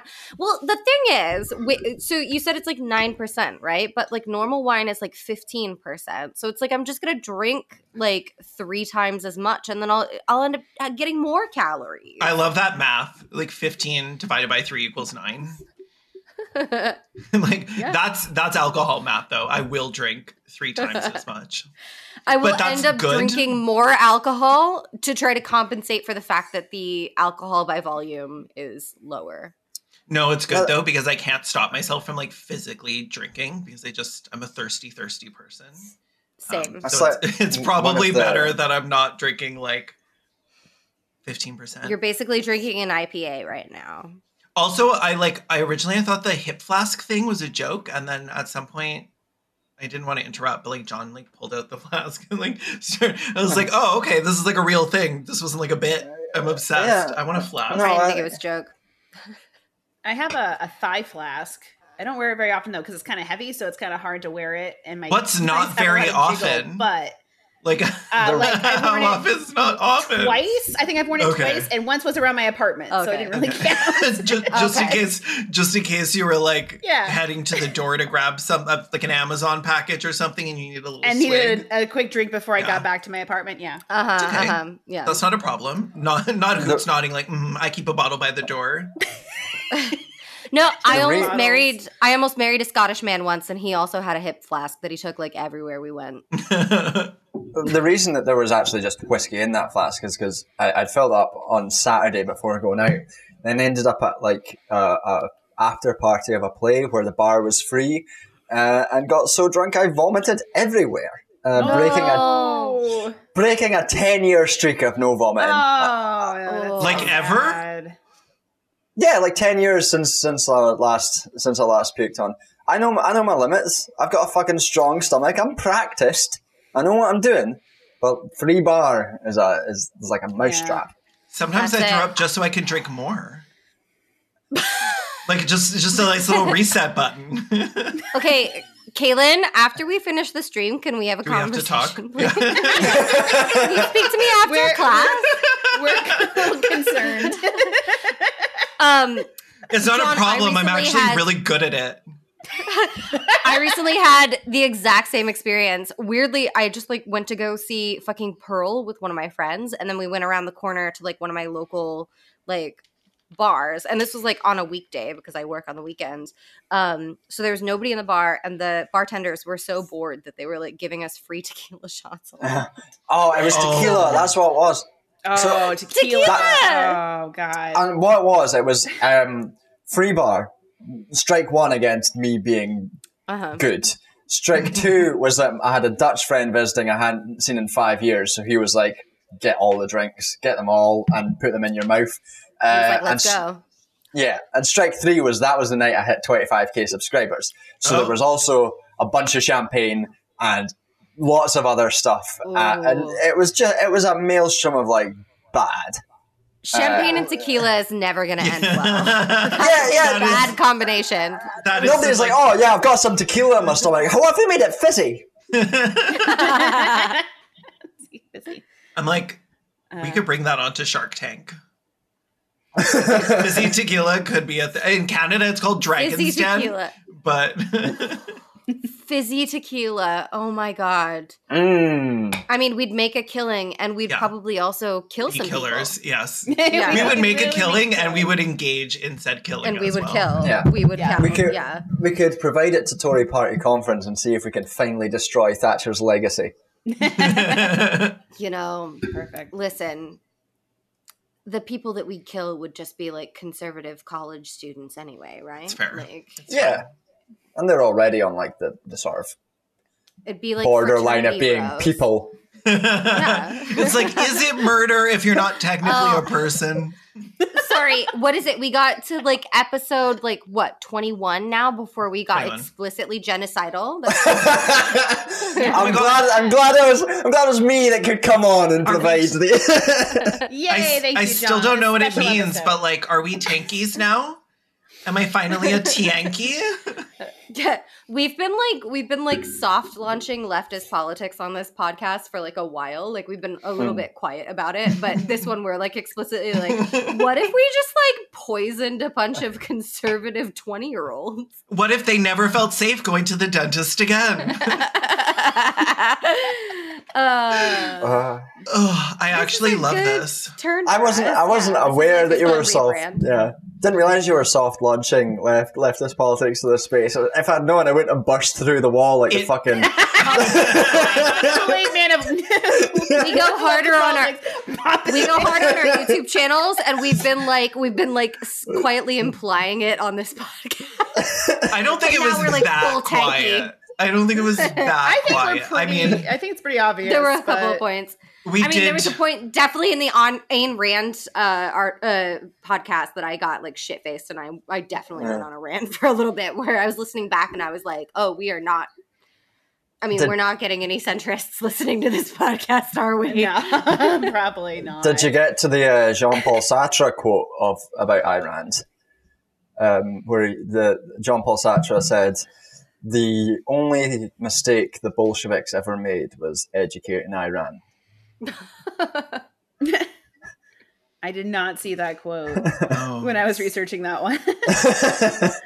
There's so much that we aren't able to pull up. Like, I know people want like the most comprehensive. Like, I need. It's not a video essay though. Like, I'm not going to tell you.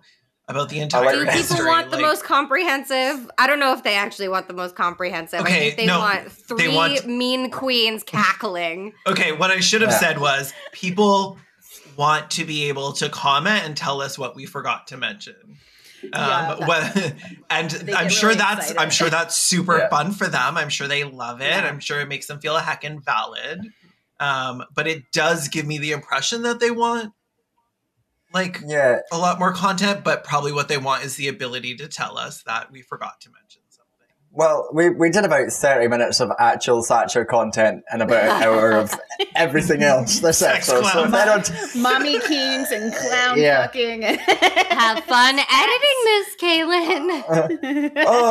You didn't mention Thatcher's economic policy in the run-up to fuck off. She was the last, though. We very briefly touched on it. Yeah. I said the word Reaganomics.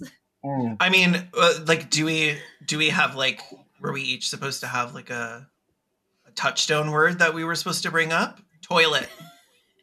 She's a toilet now. We have to use my take. Word. Again, like all everybody's favorite, like gender neutral toilet. That's a thing for her, right? Her and Reagan. Yeah. Girl boss toilet. Yeah. Just piss king. Kissinger? Piss king. When's Kissinger gonna go though? Like, what's happening there? I called dibs on Kissinger before we even started recording the podcast. I was like when he dies. We're like, and it might be a six-parter. Like, it legit might be like all we produce for like 3 weeks. Because the entire month that he dies, that will just be hoots for the entire. Yeah. I am like, when he dies, if I'm scheduled to work, I am calling out of work. I'm going and buying the nicest bottle of champagne I can like reasonably afford, and I'm gonna get absolutely shit-faced and just like. I don't know, spend the day tweeting my joy. He is one of the worst human beings who has ever lived. And like his evilness is like so underrated that I think that makes me like hate him even more. Like he really well, if everybody else is hating with you, it doesn't the urge to be like a fucking full-on hater is so much less intense. But like when I hear people, like my mother will still say things like, oh, I did my best, but I'm not Mother Teresa. And I'm like, you didn't give babies AIDS? That's a good thing. Like just having to rant about who like, these hateful fucking people because everybody else is sort of like, oh, were they that bad? It's a household name. I don't really know much beyond that. He's one where he still has like such establishment ties and like approval that like, it's like whitewashed his legacy somewhat. He just sucks so hard, and I can't wait for him to die. He's so old. He's like 100 years old. Yeah, what's going on? He's got to go soon. Like any day now. I like how we're just vultures, like literally vultures, just circling, just waiting for these people to die. Salivated. I've already claimed all the turfs. While I'm just like sitting here, like. Like throwing my Kelly J. Keene, Posey Parker doll around the room. I mean, Magdalene Burns is already waiting for you. Okay. I don't, a chat probably knows who she is, but Magdalene Burns is like one of the most vile anti-Semitic TERFs. And she died of cancer and... Give it up for cancer. It's been a struggle for cancer in the PR war, but you got to hand it to them at the end of the day. Cancer. Can we get a W in the chat for cancer? Or would it be like a C, like a bunch of C's? Oh my God. There's some merch for you. Cancer, gotta hand it to them.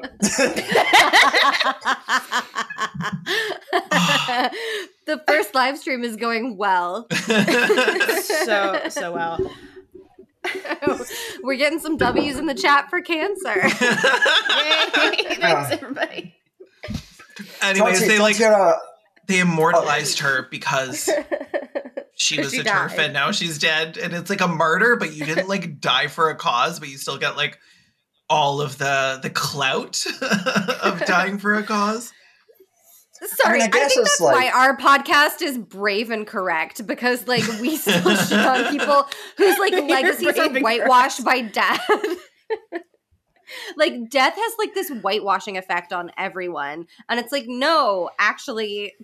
Like we shouldn't be like whitewashing the legacy of this person just because cancer did us all a solid and took them the fuck out in their mid-30s. Right. I mean, at my funeral, I'm just going to invite people who hated me just to make sure that doesn't happen. Right. We're all just yelling at it. There's Johnny. Ooh, that's good. Almost said a word again that I cannot say on YouTube. Are there rules? I just say whatever I want, and then I mean, I just assume that the C word isn't one that you can say on YouTube. I just assume that. Which C word? For a second, I was like, cancer. Yeah, you can't say cancer on YouTube. Yeah, I mean, a word that doesn't work in any of your accents, but works in mine. Oh, a misogynistic one. Oh no, I can say it because I'm a woman. Cunt.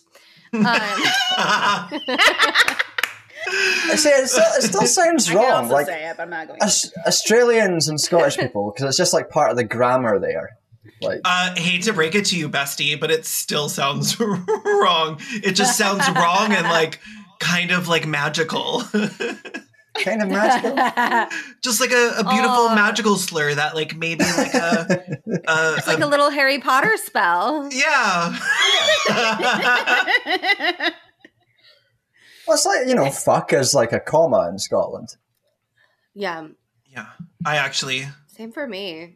Yeah, I was about to say same for me. My roommate was once like, "Do you need to swear so much on this podcast?" And I'm like, "I'm not doing it on purpose." Yes, I do. When I'm just like, vulgar. I lost my train of thought. Myself. I'll be like, fucking. Fuck, yeah, it's filler. That guy, like, it's literally. It is 100% a filler word. Yeah. By the way, there's something I just remembered that we kind of forgot to do this whole stream.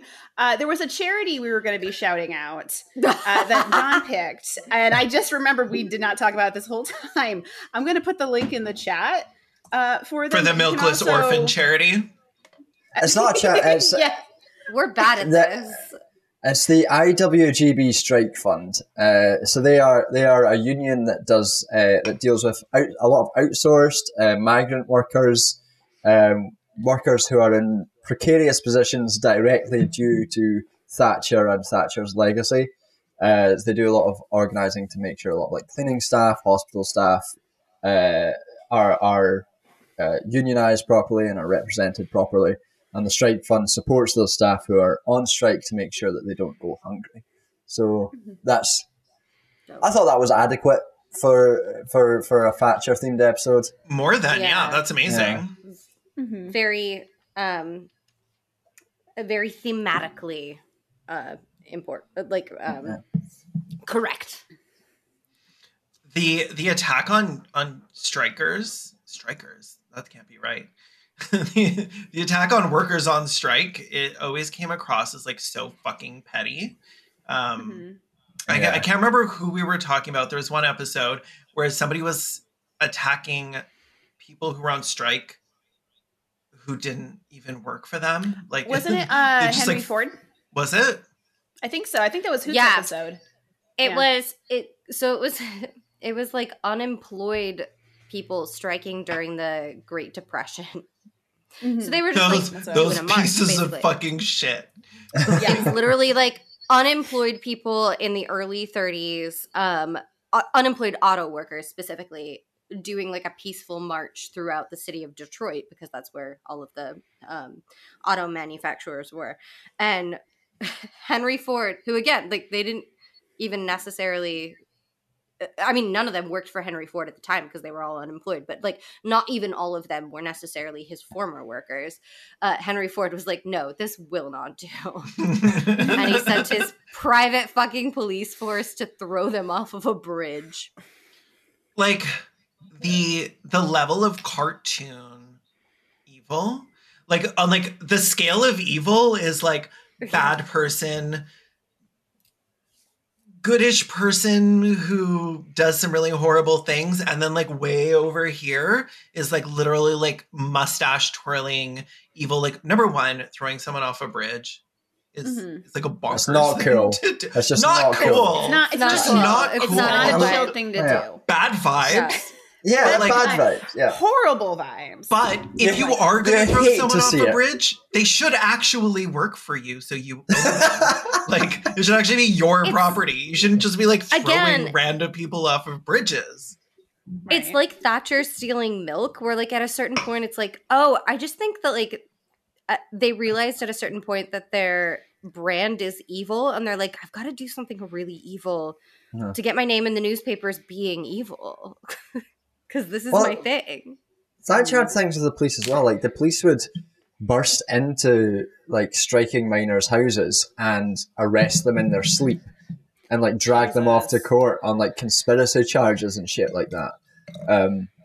Which should be illegal. Like busting somebody's house in the middle of the night should just. It was illegal. Who's going to arrest? It was illegal at that time. Like none of that was legal. They did it, and a lot of them like that's why a lot of them ended up getting out like after a few days. But it was one of those things that like if there's a strike coming up, you can arrest the leaders of the strike for a few days, and you know, this, maybe the strike will get called off. They won't go to jail because this is illegal, but you'll, but you know, fuck them.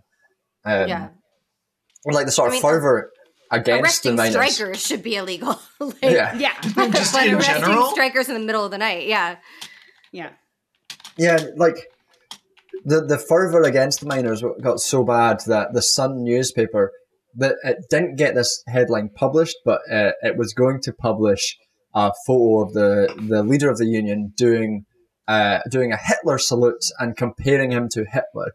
And that didn't get through publication, but like that was the tone of the right wing at that time, is that these people are worse than Hitler. The miners. Sorry, like wow.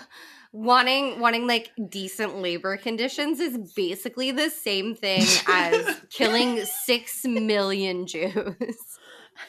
I mean, it's like the super disturbing part. Let's see if I can find it. Mandy! Spot the difference. It's just like... And it's just like... It's a picture of a labor organizer and a picture of Auschwitz. They're just like, it's the same picture. Yeah, it was the headline said, Mein Führer, and was a picture of Arthur Scargill at a strike, like, who happened to have his hands raised at that time. And that didn't get past editorial at the end of the editorial process, but you know, the Sun being another one of the comically evil bunch, we're pretty keen on that. Yeah, that rag is the Sun in every country like owned by the same like media conglomerate, because the Sun in Toronto is also garbage. Every Sun I've heard of is like. It's Murdoch right owned. Oh, are they all? You're in the Commonwealth. Yeah. Well, I don't know if they are all, but the one in the UK is Murdoch owned anyway. Who himself, fan of Thatcher, another piece of shit who were just waiting to die. Murdoch is such a piece of shit. Yeah. Rupert Murdoch, Toronto Sun. Yep. Yeah. But back, we were talking like the psychosexual note again. If you want some horrible facts about Trump, or reported facts about Trump, was that apparently when Theresa May was prime minister, he wanted to recreate the kind of relationship that Reagan and Thatcher had, which was always like kind of weirdly close. And you know that thing where Trump is trying to hold Theresa May's hand. And it's like the most awkward footage that you've ever seen. No. Yeah. Apparently that was him trying to cultivate that weird sort of relationship for him because he wanted to be the new Reagan. He's standing. No, baby. No. That's so embarrassing. It really is. Yeah. Unfortunately for him, Theresa May is a robot, so does not know how to interact with humans on any level. Or Trump. Does not compute. Mm. So in YouTube terms, he was like, I'm going to use some bisexual lighting on this shit. And Theresa was like, I am not going to appear on camera. Yeah, Theresa May was like, if a cat had stepped on a keyboard and just like... Button mashing. Oh, no. The psycho melodrama of the elite. Yeah, I don't know if I want to, like, I'm okay with the whole sex clown thing, but I'm not okay with, like, a sex politician. I'm like, that's where I draw the line. I think in the years to come, we're going to look back on how horny everybody was for Obama with, like, through a different lens. I think he was able to get away with a lot of shit. He was able to get away with a lot of shit because he was like moderately handsome. I saw a lot of fanfic of him and Justin Trudeau. Yeah. I didn't read it because I don't read. But oh god, Justin Trudeau, same thing. Justin Trudeau is like pretty handsome, and therefore people are like, well, is he really so bad? Is he really so bad? Look at that fucking bubble butt. It's like, well. That jawline makes him an ally, I think. He does have a bubble butt. And listen, everyone, get on my level.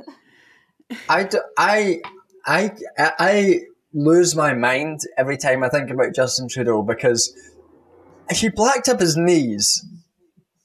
Like, when he was blacking up, he did it to such an extent that his ripped jeans, he blacked up his knees through the ripped jeans. I never. And like, that's just attention to detail. It's just attention to detail. The kind of attention to detail you'd want in a leader. Yeah. If it wasn't only for doing blackface. And welcome back to Respect the Dead, the episode where we love Justin Trudeau. Ooh, I should do his daddy sometime. Circling back to my horniness for child murderer clown Pennywise, I guess, like, we never left. What I want the public to understand is, like, you can want to fuck someone who's a bad person, and you can still admit that they're a bad person. Like, oh yeah, I it wouldn't be like a sweet, tender night between Justin Trudeau and I. Like,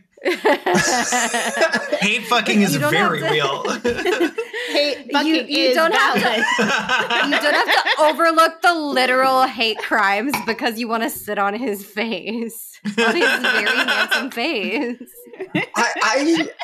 I feel like Hoots played a trick on us there, because by saying that, you tricked us into tacitly accepting your murder clown stuff. It's like going back to my love of the bulbous headed clown freak. It's okay to have sex with someone you politically disagree with.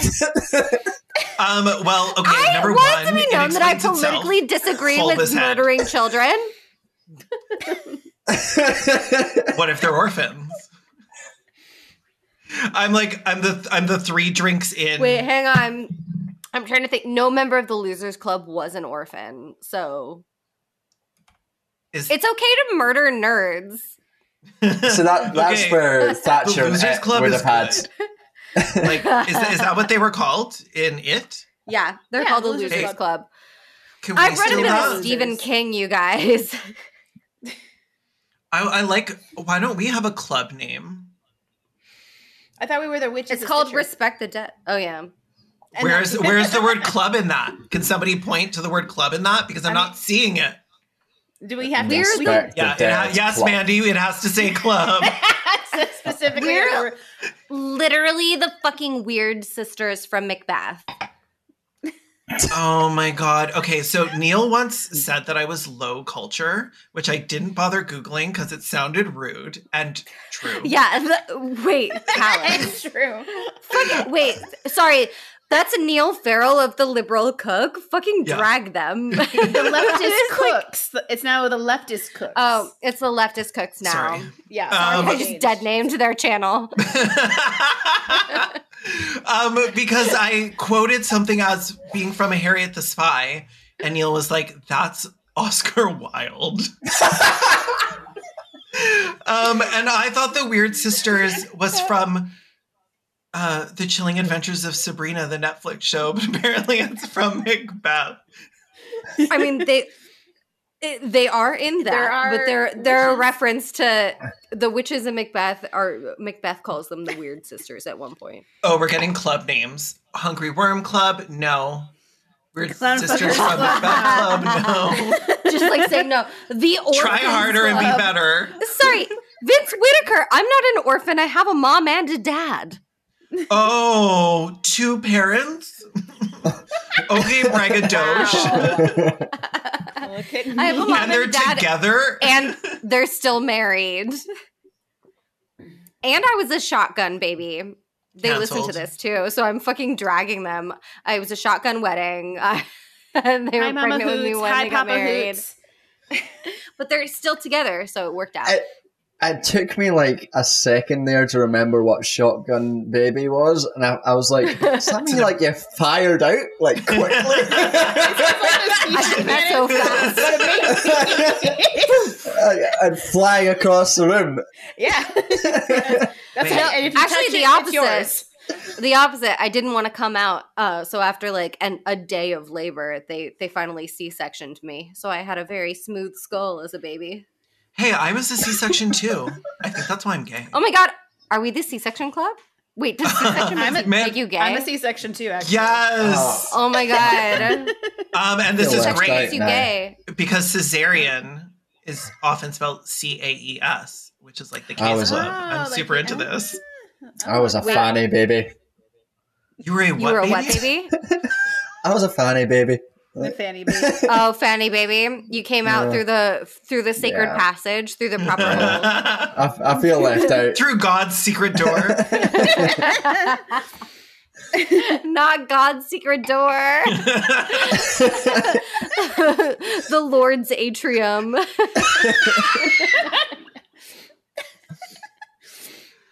Oh my god! Well, now we know. Now we know which one of us had a pointy ass skull as a little baby. A hairdresser in Glasgow once told me I had a weird shaped crown after he'd given me a haircut. I was like, I don't know what you want me to do with this information. Like, where you're like, oh, this guy has too few insecurities. So let's see if he can get worried about the shape of his head that literally no one can ever see. Like, he saw all 8 feet of you walk into the He's like, I'm gonna fucking punk this asshole. Costume Codex in the chat just said, so the three witches were from their mother's untimely ripped. And I'm like, oh, this sounds so badass. From their mother's untimely ripped. It's true. That. Also, can we just say, like, what a fucking bullshit twist at the end of Macbeth, right? Like, so, Kaylin, this one's for you. Was the twist that they were witches? So in Macbeth, the three witches are like, Macbeth, you're not gonna, like, no man of woman born can kill you. So like Macbeth is like fucking solid, like, so no man is gonna kill me. And then like he's fighting with Macduff, and Macduff is like, guess what, bitch? I was born by cesarean. Stabs him. Okay, number one, I love witches. Witches are like people that leave YouTube comments. Funny. The level of like pedantry is like off the fucking charts. But also, I've always said the same thing too, that I was never born. You were from your mother's womb untimely ripped. Yeah. I was pretty timely ripped. It was scheduled. It wasn't like an emergency or anything. Oh, she was just nice. Like, ew, I'm not doing that. Like, I don't think mine was an emergency, but mine was the she spent like a day in labor, so let's just like get this thing out. Thing. It was like crawling back up in there, like I'm not coming out. Using the umbilical cord to like just like climbing it like a gym class. I will. I'll do it. Fucking hang myself. I'll do it. I'll kill myself. Oh my god! Sticking your head out, making eye contact with the doctors, like fucking do it, fuck off. Don't you fucking tell her I'm good. Cervix. Yeah, we need to stop talking about Nancy's cervix on the podcast. My mom is like 10 centimeters dilated. So I'm like making direct eye contact with the doctor. Those beautiful blue eyes, just like, shut your fucking mouth. I'm not fucking doing this. It's nice in here. I got a sofa. I've got fucking digital TV. I got this sweet ass cord. They have Netflix here. That's not going to be invented for some years. You can say it. You were going to say 30 years, and you're fucking right. Oh Oh my god. JK, I'm 33. I'm not that old. Somebody just renamed our podcast Cummies, Dummies, and Mummies. And I'm like, I'm kind of super here for this. Fuck not. No, it's pretty great. How are we getting out of the closet? Oh, also, thank you for liking my dress, Beethoven Junkie. I love this dress. It has pockets. That's very, not to be rude, but that's very Karen Kilgariff. Oh, is it? I'm sorry. No, you don't need to apologize. She does. I can hear her screaming from the kitchen. I just heard, I couldn't even hear if there was a word. I just heard like a pterodactyl screech coming. We're always here for dragging the girls from My Favorite Murder because they are so lazy and so rich. What's this? We're jealous. My Favorite Murder is a comedy podcast that popularized laughing at women being murdered. And one of their bits is that they basically just don't really do any research. And then every episode after the previous episode, they have to basically apologize for everything they got wrong and everyone they offended. My Favorite Murder is like everything that is wrong about white women. It is pure girl bossery. Like the feminism that comes off of that is like, it's like if feminism was repackaged by like every word I want to say right here is a slur, so I'll just by Margaret Thatcher. Nah, it's so uncomfy the way that they congratulate themselves on how woke they are when they're like they're like, so then he cut up that prostitute, and the other one like starts cackling, and it's like, okay, I love that this is definitely content. These women's deaths are definitely content. Anyways, I listened to it for 2 years and went to one of their live shows. They're pretty good.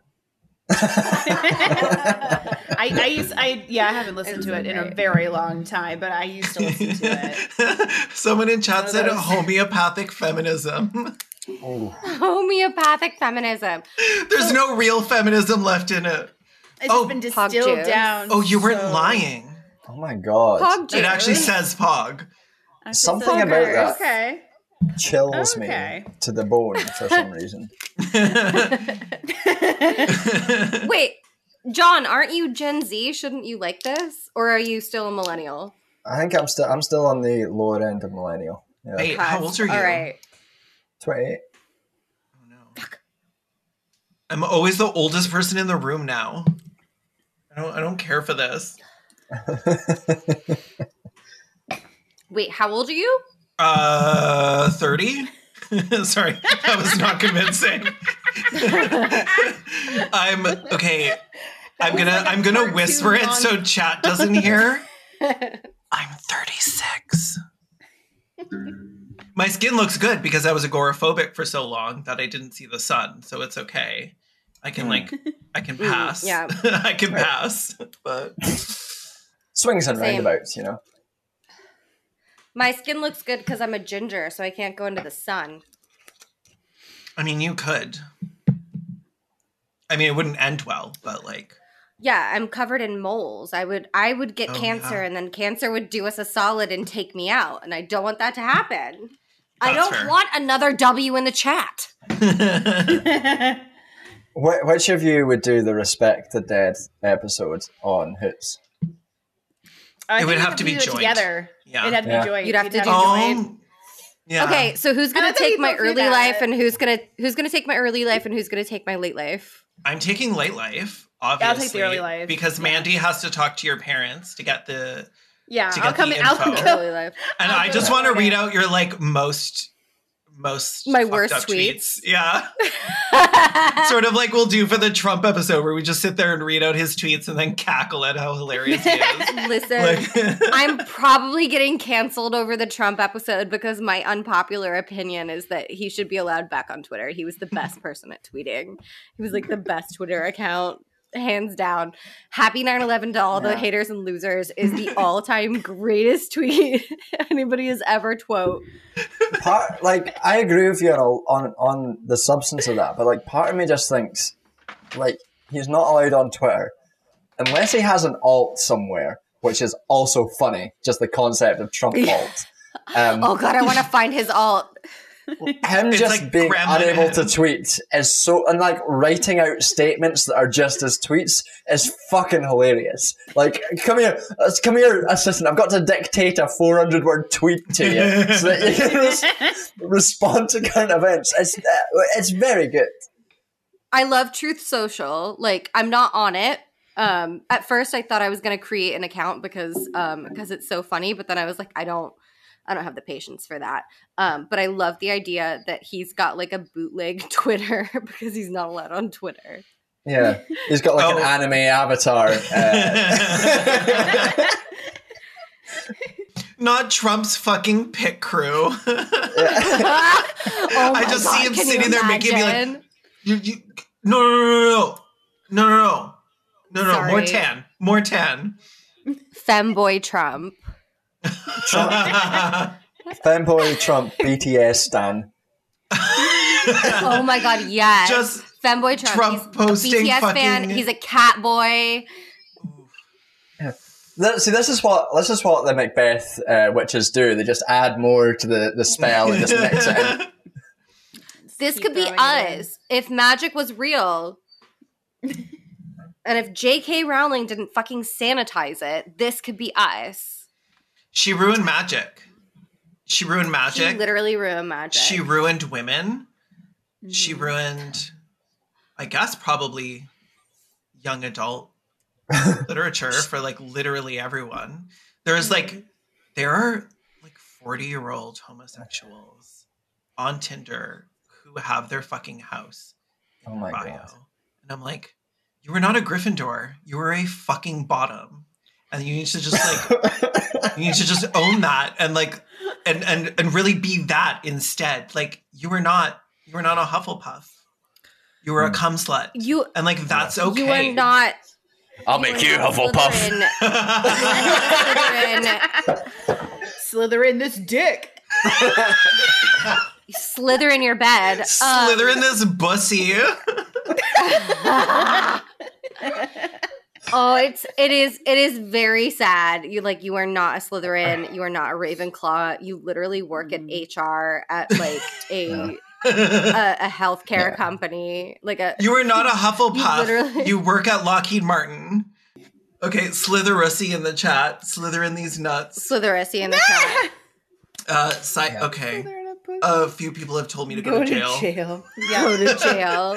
You're not a Hufflepuff, you're a cum slut. It's now an official Respect the Dead quote. Like, imagine really the Sorting Hat is just like, cum slut!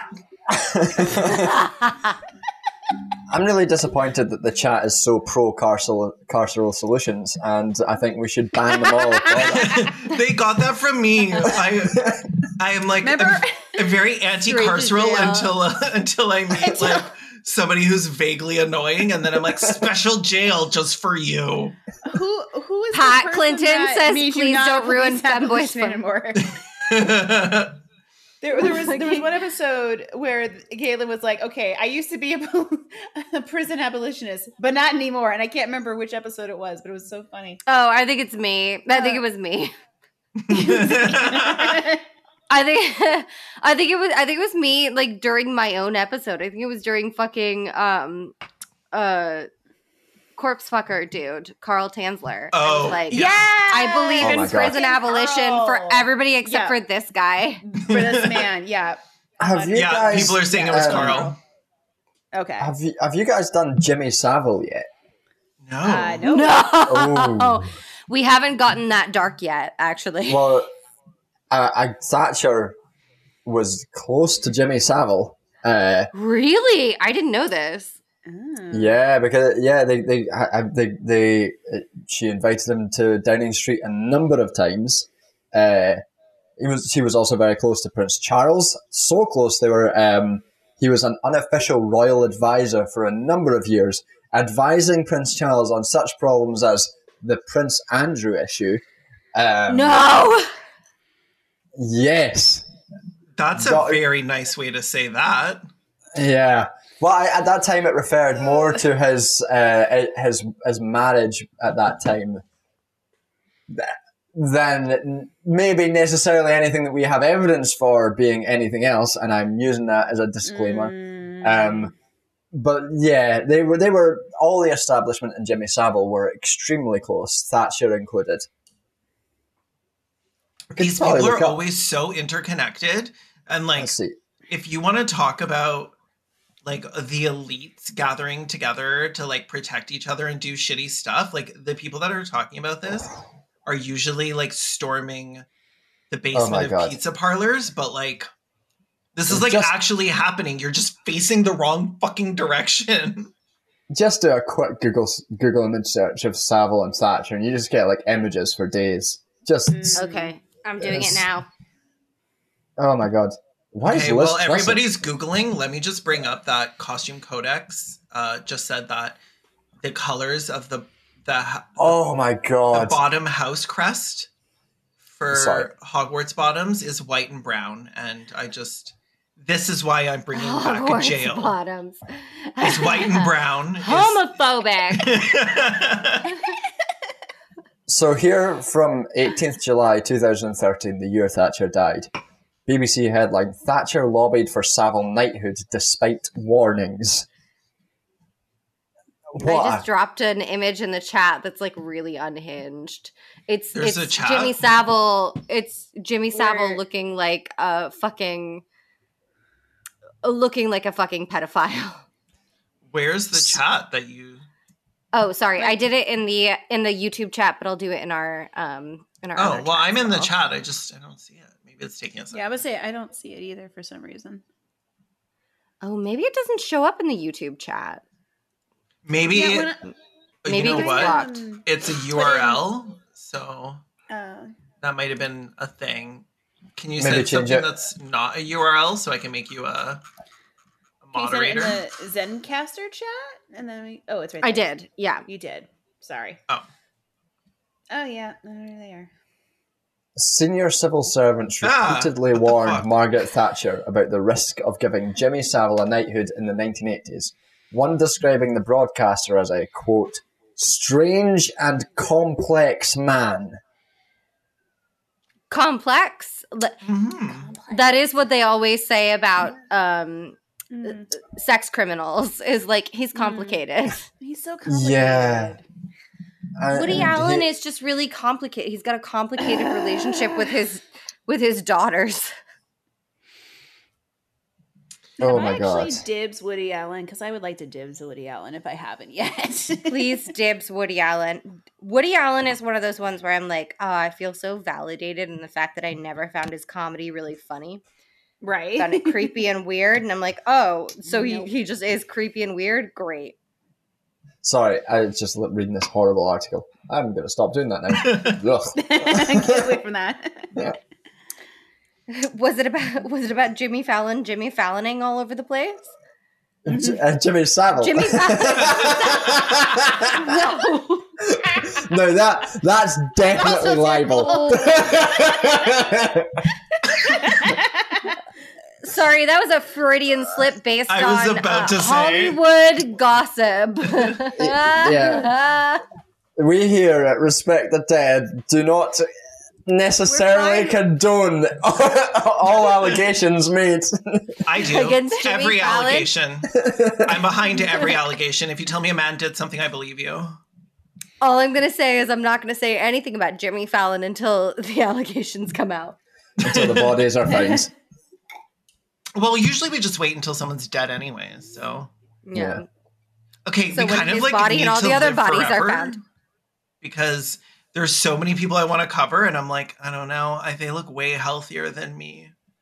Like, J.K. Rowling, like, clearly has, like, a personal trainer and, like, has access to, like, really good medical facilities, whereas, like, I neither. She inherited Thatcher's orphanry.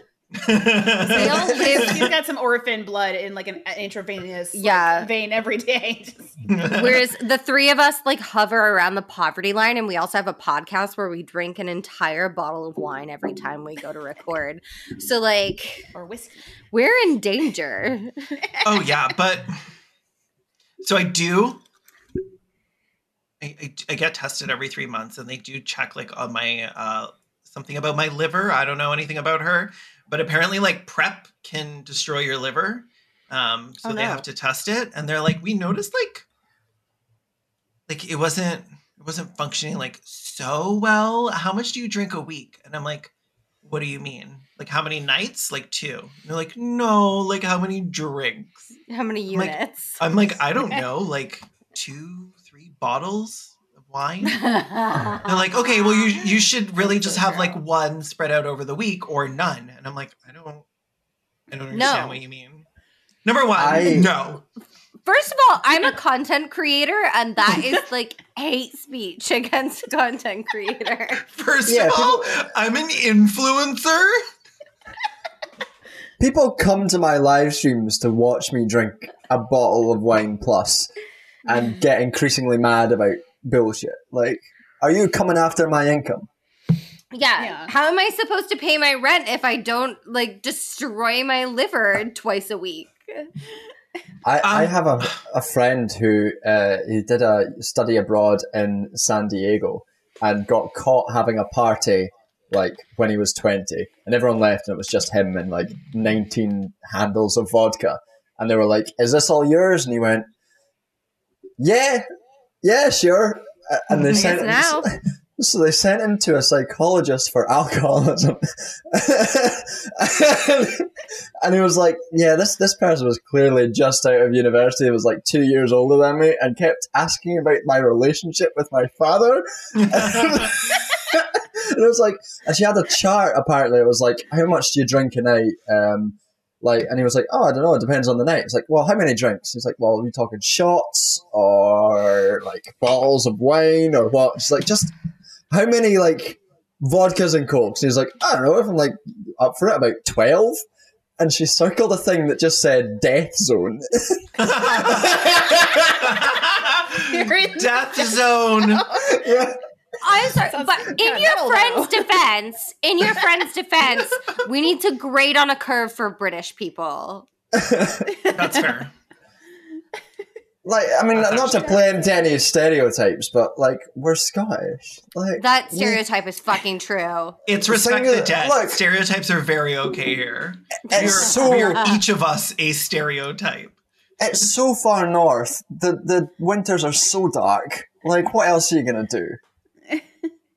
But same thing, like, my cousins from Finland and I have only, like, hung out, like, a couple of times. But, like, one of the times, like, we bonded over talking about booze. Because, like, for a straight 3 months of the year there's, like, nothing else to do but just get, like, shit-faced on your couch wearing no pants. Like... sounds all right. Yeah. Speaking of... a culture. We were named the Death Zone Club by chat. And I'm actually... Death zone. The death zone. Welcome to the death zone, you fucking worms. I think that's fucking metal. Right? I know, I am actually, especially Hoot's calling them worms too. This is perfect. Yeah. Our followers are our worms, we're witches, and we're in the death zone. Yeah. Luckily you're not a Tory, otherwise that would be like Margaret Thatcher and Tory politician energy. The death zone would be like, well, this is where we need to get like social services to the point where like all of the undesirables die off. There's a Mitchell Webb sketch about that where a Tory politician just says, have we tried just killing all the poor? Like, see if that works. I mean, like, what they want. Nobody get mad at me. I'm just bringing it up. No stupid questions. Am I right? Yeah. What if we just killed them all? Blue sky thinking. Solutioneering. Solutioneering. Oh, God, no. Welcome to Blue Sky Solutioneering, the podcast. What if we killed all the pores? Dude, what if we just... Not to fucking, like, drag it back to LA politics again for the second time in the fucking episode, but, like, I have spoken to so many people around here, again, with, like, D's next to their names who have been like, I've got a solution for the homelessness problem, but you don't want to hear it. I'm like, what's the solution? And they're like, you don't want to know. Final solution, buddy? But we need one after it, or would this be final? Yeah. And it's like, it's literally like people with like a fucking coexist bumper sticker who are like, yeah, right. Look, I'm the most liberal. My backyard. I'm the most liberal person you'll ever meet. But just kill all the poor. That's all I'm saying. That's all I'm saying. It's like, that's all I'm saying.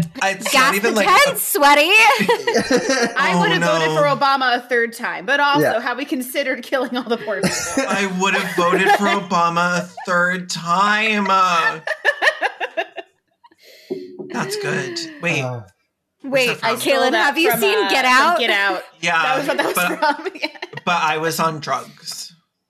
Well, I don't know what. Are you always on drugs? Like, yeah, I was like, what? Not Caitlin being like, that's so good. That should be in a movie. That was my first thought. Being like, yes, it should be. I'm like, put that in one of your videos, Mia. Do you? I will. We're on to something. Copyright. Oh my God.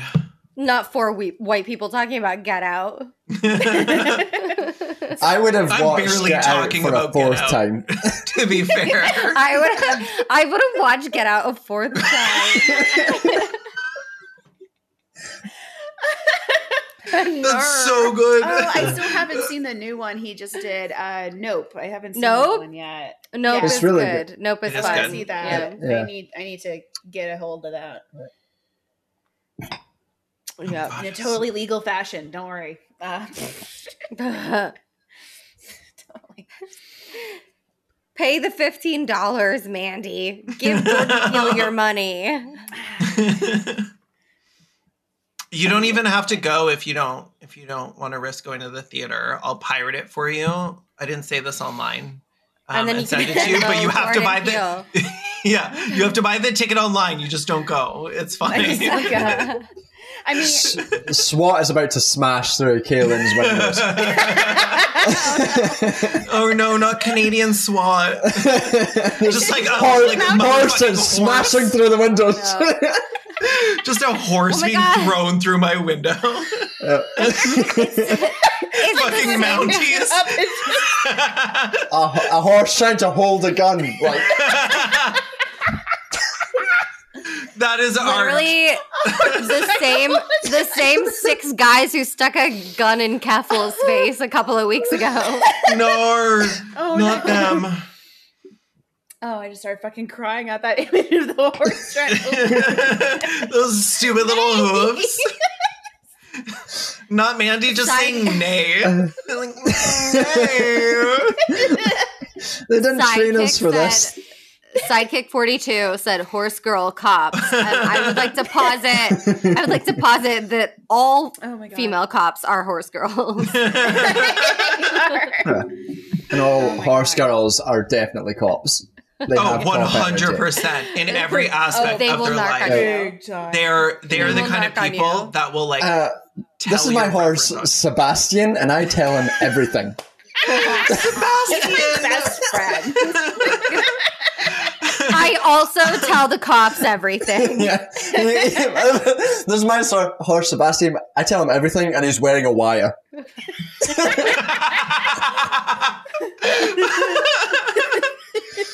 Oh, my God. Oh, my God.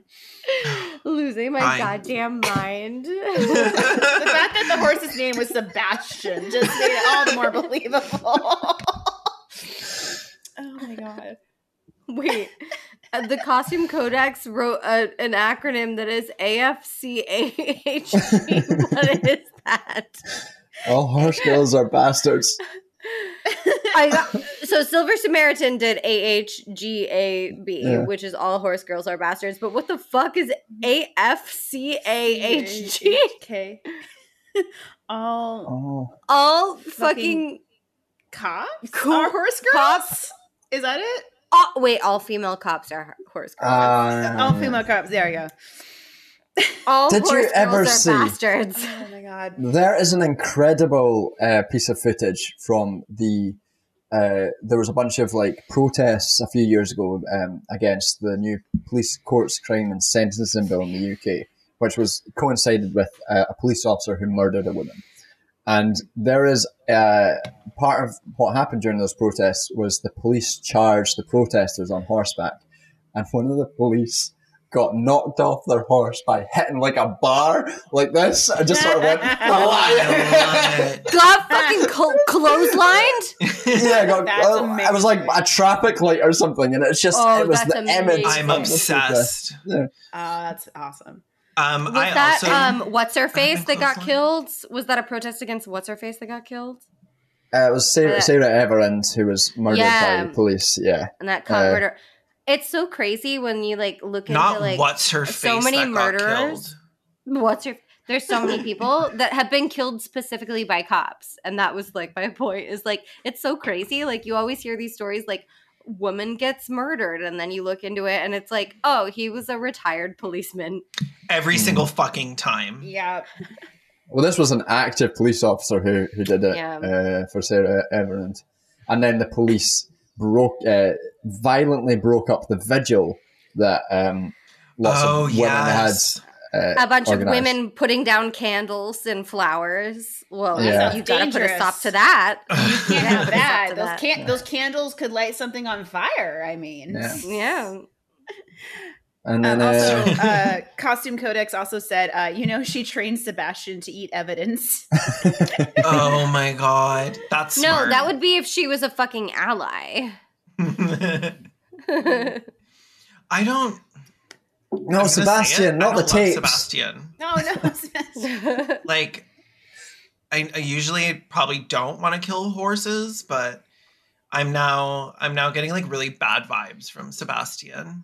Especially because it's not like Sebastian. It's like Sebastian. And I'm like, you sound like you play lacrosse, which means I can't trust you. Yeah. I don't know. Sebastian is always spelled like that, right? It's not spelled with a CH. No, but like the pronunciation, like when you're like, oh, hey, Sebastian. And he's like, it's actually Sebastian. It's like, my name's actually McCullough, not Michaela. It's when you get posh peoples. When you get, like, posh people, like, the most homophobic way they pronounce homosexuals when they go homosexual. And you're like, you hear the homo. Kaylin and I had a conversation about this, because we were watching a bunch of, like, old footage from, like, the 70s and 80s. And, like, hearing, like, journalists say, the homosexuals is just like, that is now like my kink. I love it. The homosexuals. It's very nature documentary. I also love the homosexual. Always homosexual. It just feels like I'm about to be hate crimes. Like, it's not good. As somebody with extensive personal research into that is exactly how it happens. Someone's like, homosexual, and then the criming starts. They're like, you look like you've had a dick in your mouth. Guilty. Let's bash you. Oh no, you got me. You got me. Anyways, Margaret Thatcher. Did she die again? How did she die? Yeah, I want to know how she died. She had a stroke. Okay, but after she had a stroke, how long until she died? I don't actually know. Was there like a couple weeks of her being like? I don't think so. I think she was. I think it was unfortunately quite quick. Thatcher. I was really hoping she had like a really mean nurse who had like a milkless child. Who took some stuff out on her. Oh, man. Guess who's not getting Dilaudid today? Chat just said, stroke D's nuts. It doesn't mean anything, but I love it. Okay, so first of all, she died in the fucking, like, Ritz Hotel in London. Fuck off. Wow, all the worst people stay at the Ritz. Yeah, it's like, I'm just going to be more of a fucking stereotype. Get a grip. And she died on the 17th of April, which is a couple months earlier than that BBC article about her and Jimmy Savile was produced, which is interesting. Seems like maybe they were holding off on publishing that until after she was dead. Not saying the BBC is a biased organisation. Of course not. We would never say that. No, I would never say that. No. We would never say such a thing. I would never suggest that the BBC holds stories to cover up the misdeeds of the powerful until after their deaths. Unrelated to anything else going on here, I'm just going to Google BBC trans for a second.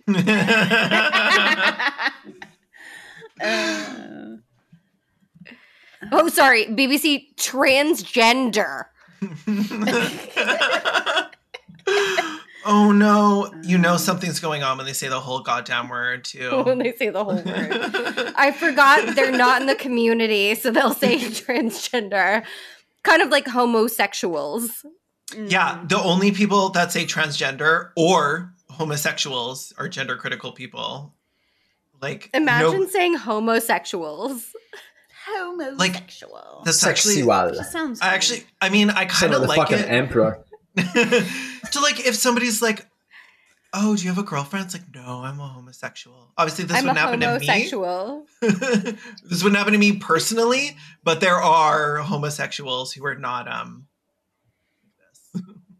that have to come out to people and aren't just like people across the street. Like, hey, there's one. Sorry, somebody who says I'm a homosexual also like would say like bisexual is like a transition to gay in the same way that a pescatarian is a transition to vegetarian. In the UK, if someone someone says they're a homosexual, they work for the civil service.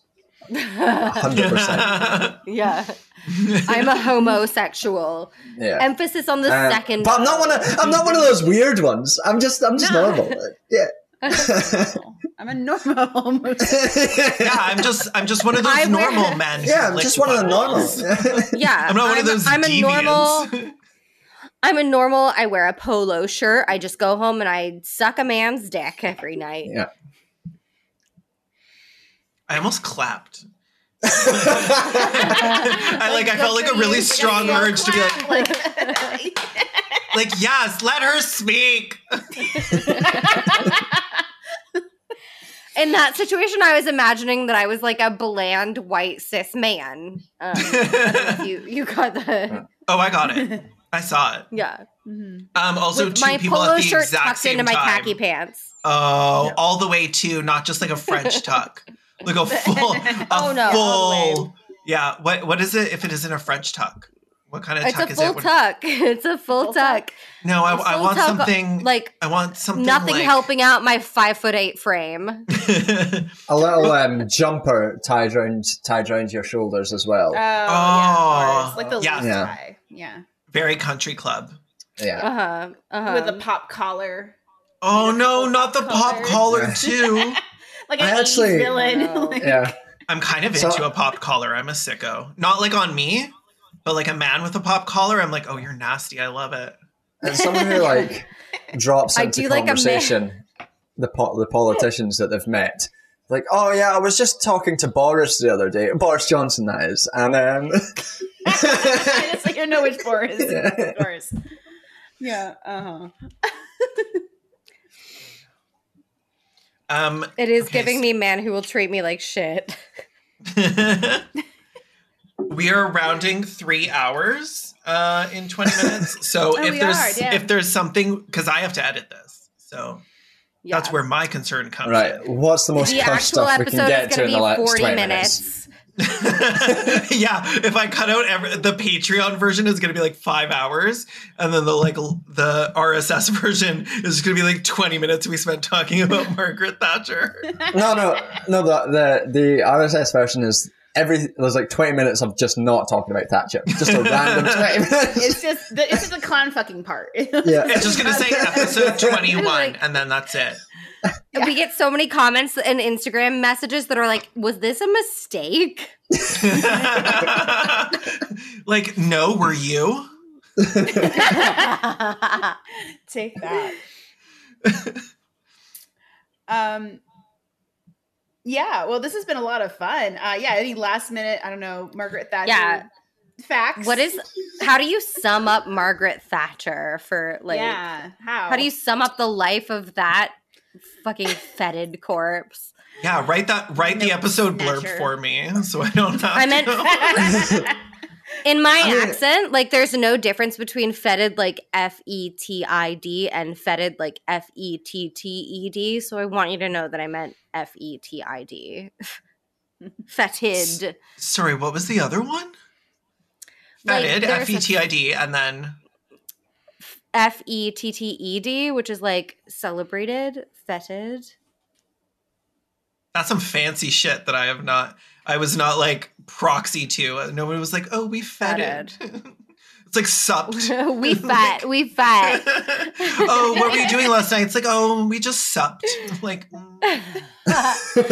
we supped a dish. We supped a dick. Sorry.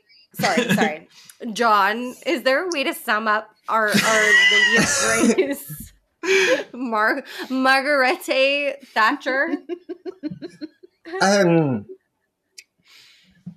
Any current political problem that we are seeing right now in the UK can be traced one way or another back to Margaret Thatcher and the sort of policy proposals that she put forward.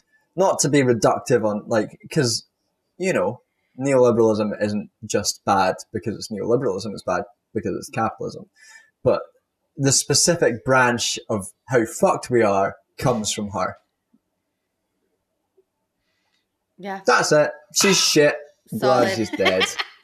I honestly didn't know. Glad she's dead. I didn't know that she was queen or whatever before this episode. President, whatever. Mayor. She was Queen Margaret the Fur. Well, the queen apparently hated her. That is a thing I knew. I don't know why. Good for the queen. This is why I have we hate to see women tear each other feelings. Down. Yeah. You hate to see it. Women should support women. Just women supporting women. Like, yeah. What else are you going to do? I need girl bosses to come together. And we're what is girl feminism? Bosses come together is a shirt.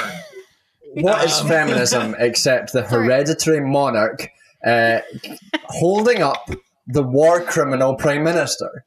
Yes. Snap. Sorry, you can disagree with Maggie. I call her Maggie because we're friends.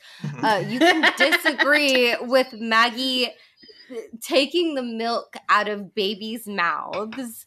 But you should not with the straw, ripping the nipple out of those infants' mouths. You can disagree with that, but you should support her because there are too many men trying to tear us down right now. We need to have solidarity amongst upper middle class white women. Yeah, and also if women ruled the world, then the world would be peaceful. Yeah, like, there would be no war crimes except against Argentina. Because we're like, women are just like natural empaths. Oh, kill me. We're all empaths. Every woman is a Pisces moon. Like, feel each other. And like, more women in positions of power, please. I totally support this. And actually, the war crime, because it was killing a bunch of men, was a feminist action. Yeah, there you go. Absolutely. It's called fucking praxis, sweaty. Go. Yeah, look it up. She cared that they were Argentinian. She cared that they were men. And she was like, exactly. Stop invading women's spaces. And by women's spaces, I mean the Falkland Islands.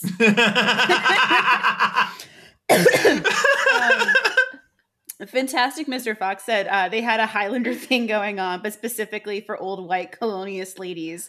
And now I'm just imagining, like, Margaret Thatcher, it'd be, I guess, the queen, because she lived longer, like, beheading Margaret Thatcher and then saying there can only be one as much of fucking lightning comes out of her body. I mean, it fucking tracks, because Liz Truss killed the queen. That's one Liz killing another. It's fucking it tracks. It is. Yeah. There can only be one Liz. There can only be one Liz. Oh, you know what? There's not enough room in this Liz for the both of us. There's not enough room in this Liz for the both of us. What the fuck is calling me? Sam Risk, likely, fuck you.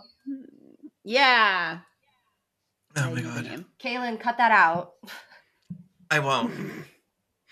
I'm not editing. Now that I've listened to this episode, I'm not editing it. I'm leave it as is. Just upload. Perfect. Like, leave it as is. Flawless.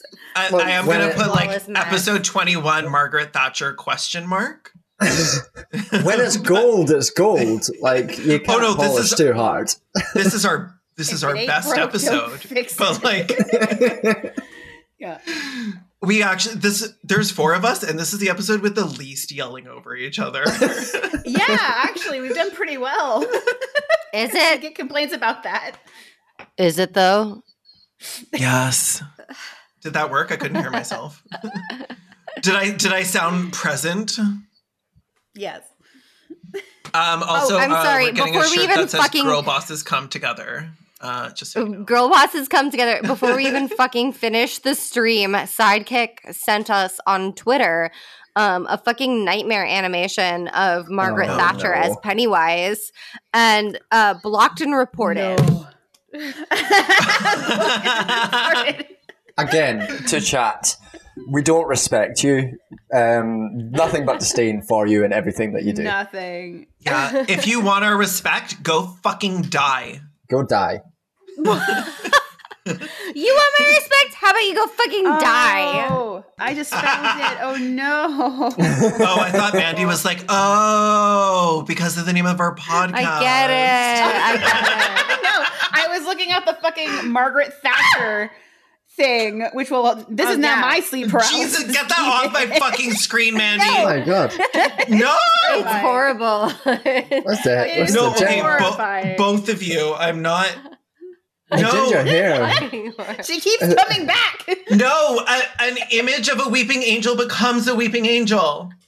I've seen Doctor Who. I know how this works. The ginger hair makes it look like my old primary school friend Harry Trinent. So, you know, good to see you again, Harry. Shout out to Harry. I hope you're doing well. Absolutely fucking hate it. Blocked and reported. Sorry. Ever Kira wrote, Hoots acting like she didn't just save that for the spank bank. I masturbate to monsters, not war criminals. Thank you very much. Yeah, there's a little bit of a difference. I may jerk off to literal monsters, but I have standards. I draw a line. I will flick my bean to a literal child murderer, but not a war criminal. Look, you can kill a child, but don't steal its milk. Exactly. That's just cruel. Milk is for babies and babies are for killing. It's the natural fucking order. Yeah. You wouldn't believe it with these titties, but I support mommy milkies. That was the worst thing that's been said. I don't know. How did you upstage me saying cummies like 500 times in one episode? I've got four reasons. 1, 2.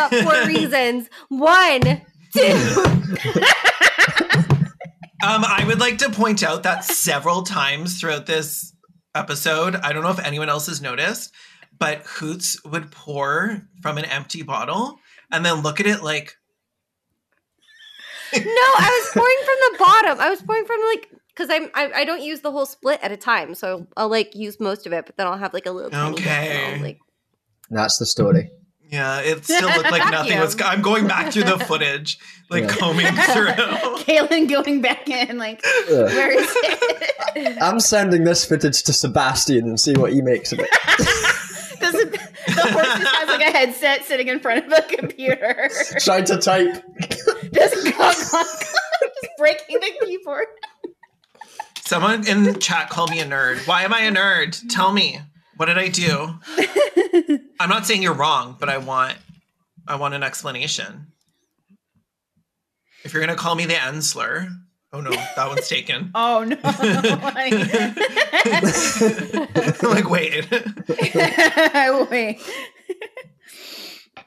The Costume Codex wrote, must get every drop. Yeah, I don't know, like, how else to explain to you guys that, like, I have developed like alcoholism as a result of producing content for you all. So you should join our Patreon because I'm going to have to enter a very expensive rehab facility soon. So yeah, you're not going to go to a shitty one. You need one that's like mostly just yoga. I live in Los Angeles. That's so that's where I'm going to have an overnight. So go to Canada, they're all like publicly funded, which is like, I went to one once just for a night, just to stay cash. When I was like 18, technically it was a detox, not a full rehab, just a night. Well, they wanted to keep me for a week, but then they were like, "Oh, you're not like, you don't need to detox. You're just like 17 or 18, and you came home super drunk one night, and your mom was like, this seems like the government's problem, and they're going to need to deal with you." I love that turning up, and they're like, "You're not an alcoholic. You're just hungover." Yeah, the next day they were like, "You don't literally need just to an 18-year-old, and you're embarrassing." Some guy came up to me and was like, "What's your choice?" And I was like, "I didn't have one. My mom made me come here," and he meant like drug of choice, I guess. Yeah, yeah. I guess like barefoot. I don't know. Like, I guess like dark horse. I say first, but bottoming is too much effort. So like my drug of choice. Not me telling my rehab story on stream, like 6 drinks in. It worked great. We're being Yasmin. I mean, first of all, Yasmin and Flonase, and then after that, caffeine. Flonase. Not me going to rehab for Flonase. Leftist Cooks just entered the chat and asked us what the fuck we're talking about.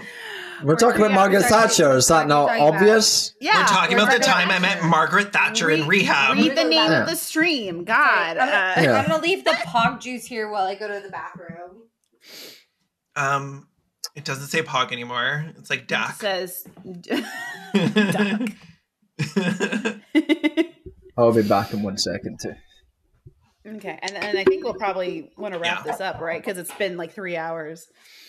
What a great podcast episode, though. This was a lot of fun.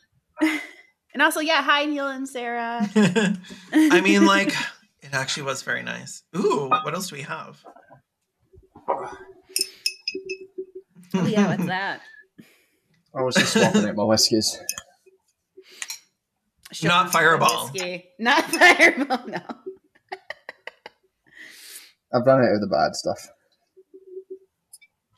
Yeah, now that Neil and or Sarah are here, we should probably end the stream. Yeah. Sorry. Sorry, Neil and Sarah. Someone in chat just said that's Scotch. I don't know if that's fighting words enough to know if they're fighting words, but were those fighting words?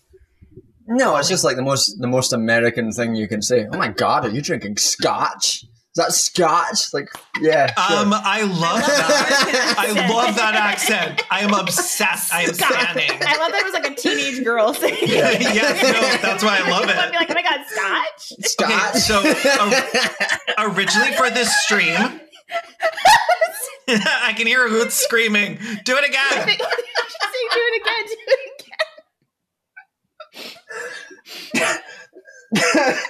She wasn't joking, John. I'm laughing. I'm laughing too much. No. Oh, my face hurts so fucking much. Oh my God. Everyone, stop being funny. Jesus. I'm so drunk. I love that we spent like all of 25 minutes talking about Margaret fucking Thatcher, and then the rest of the time we were just like vibing with our very funny friend John. Yeah, it was fun. This has been a great time. Yeah. What a great way to spend a Monday. Yeah. I mean, I wouldn't spend hours staring at a piece of shit, so I wouldn't want to spend hours talking about Margaret Thatcher. Okay, hours staring at a piece of shit is our content. So like, let's not take like a big steamy on that. Like, shit on shit. Ew, there's shit on my shit. Oh my God. I thought this was nice, but it was just shit covered on it. Mm. It's a nice shit. It's like gold plated. Oh my God. Okay, if this is what streaming is, this is so easy. I didn't even need to like research anything. We didn't need to do anything. Like we should just be streamers. Fuck video essays. Just oh my god, yeah. We just sit here and get shit faced and vibe. I stab. These Twitch celebrities don't even do a fucking real job. Okay, that's not what I said. Don't cancel me. Oh, although actually, somebody tag Kira Chats in this. Tag the song. Get all the big ones. Aren't we doing the F the algorithm stream? Oh yeah, this weekend. This coming weekend. So if you are enjoying this, I think so. I'm pretty sure it's a Saturday. It's just like probably Neil and Sarah. Are we meeting? Yeah, it's Saturday. It's Saturday. Yeah, it's Saturday. So if you all enjoy, you know, hearing us all having a good time, we're gonna do that on Saturday. And I'm not good at shouting it. I don't remember what time it's at. I'm too drunk. It's Saturday. Just show up. I feel like the leftist cooks is like your parents turning up to you at a party. Like, oh crap, mom and dad are here. Oh, we gotta leave. Shut this shit down. The cops are here. The leftist cops. Oh no. No. Okay, don't listen. I'm covering my microphone so they can't hear me. Neil, Sarah, earmuffs. I'm covering my own ears. Sebastian does their social media. Oh, God. Oh, okay. Well, this was fantastic. Thank you all for joining us in the chat. This was great. Hopefully Thank you, John. Yes, thank you, John, for being here. Thank you, John. Thank you for having me. Yeah. Yeah. And everyone, I don't know, don't suck and we won't make fun of you on your podcast, I guess. I don't know. How do we usually end our podcast? Yeah. Wait, does everyone don't suck and watch your fucking back. Yeah. Watch your fucking back. Can you imagine if we start doing episodes on like Sidekick 42? Beethoven Junkie, we're coming for you. I don't even like respect the dead. It's just respect the comment section. You're on fucking thin ice, Beethoven Junkie. Respect the stan.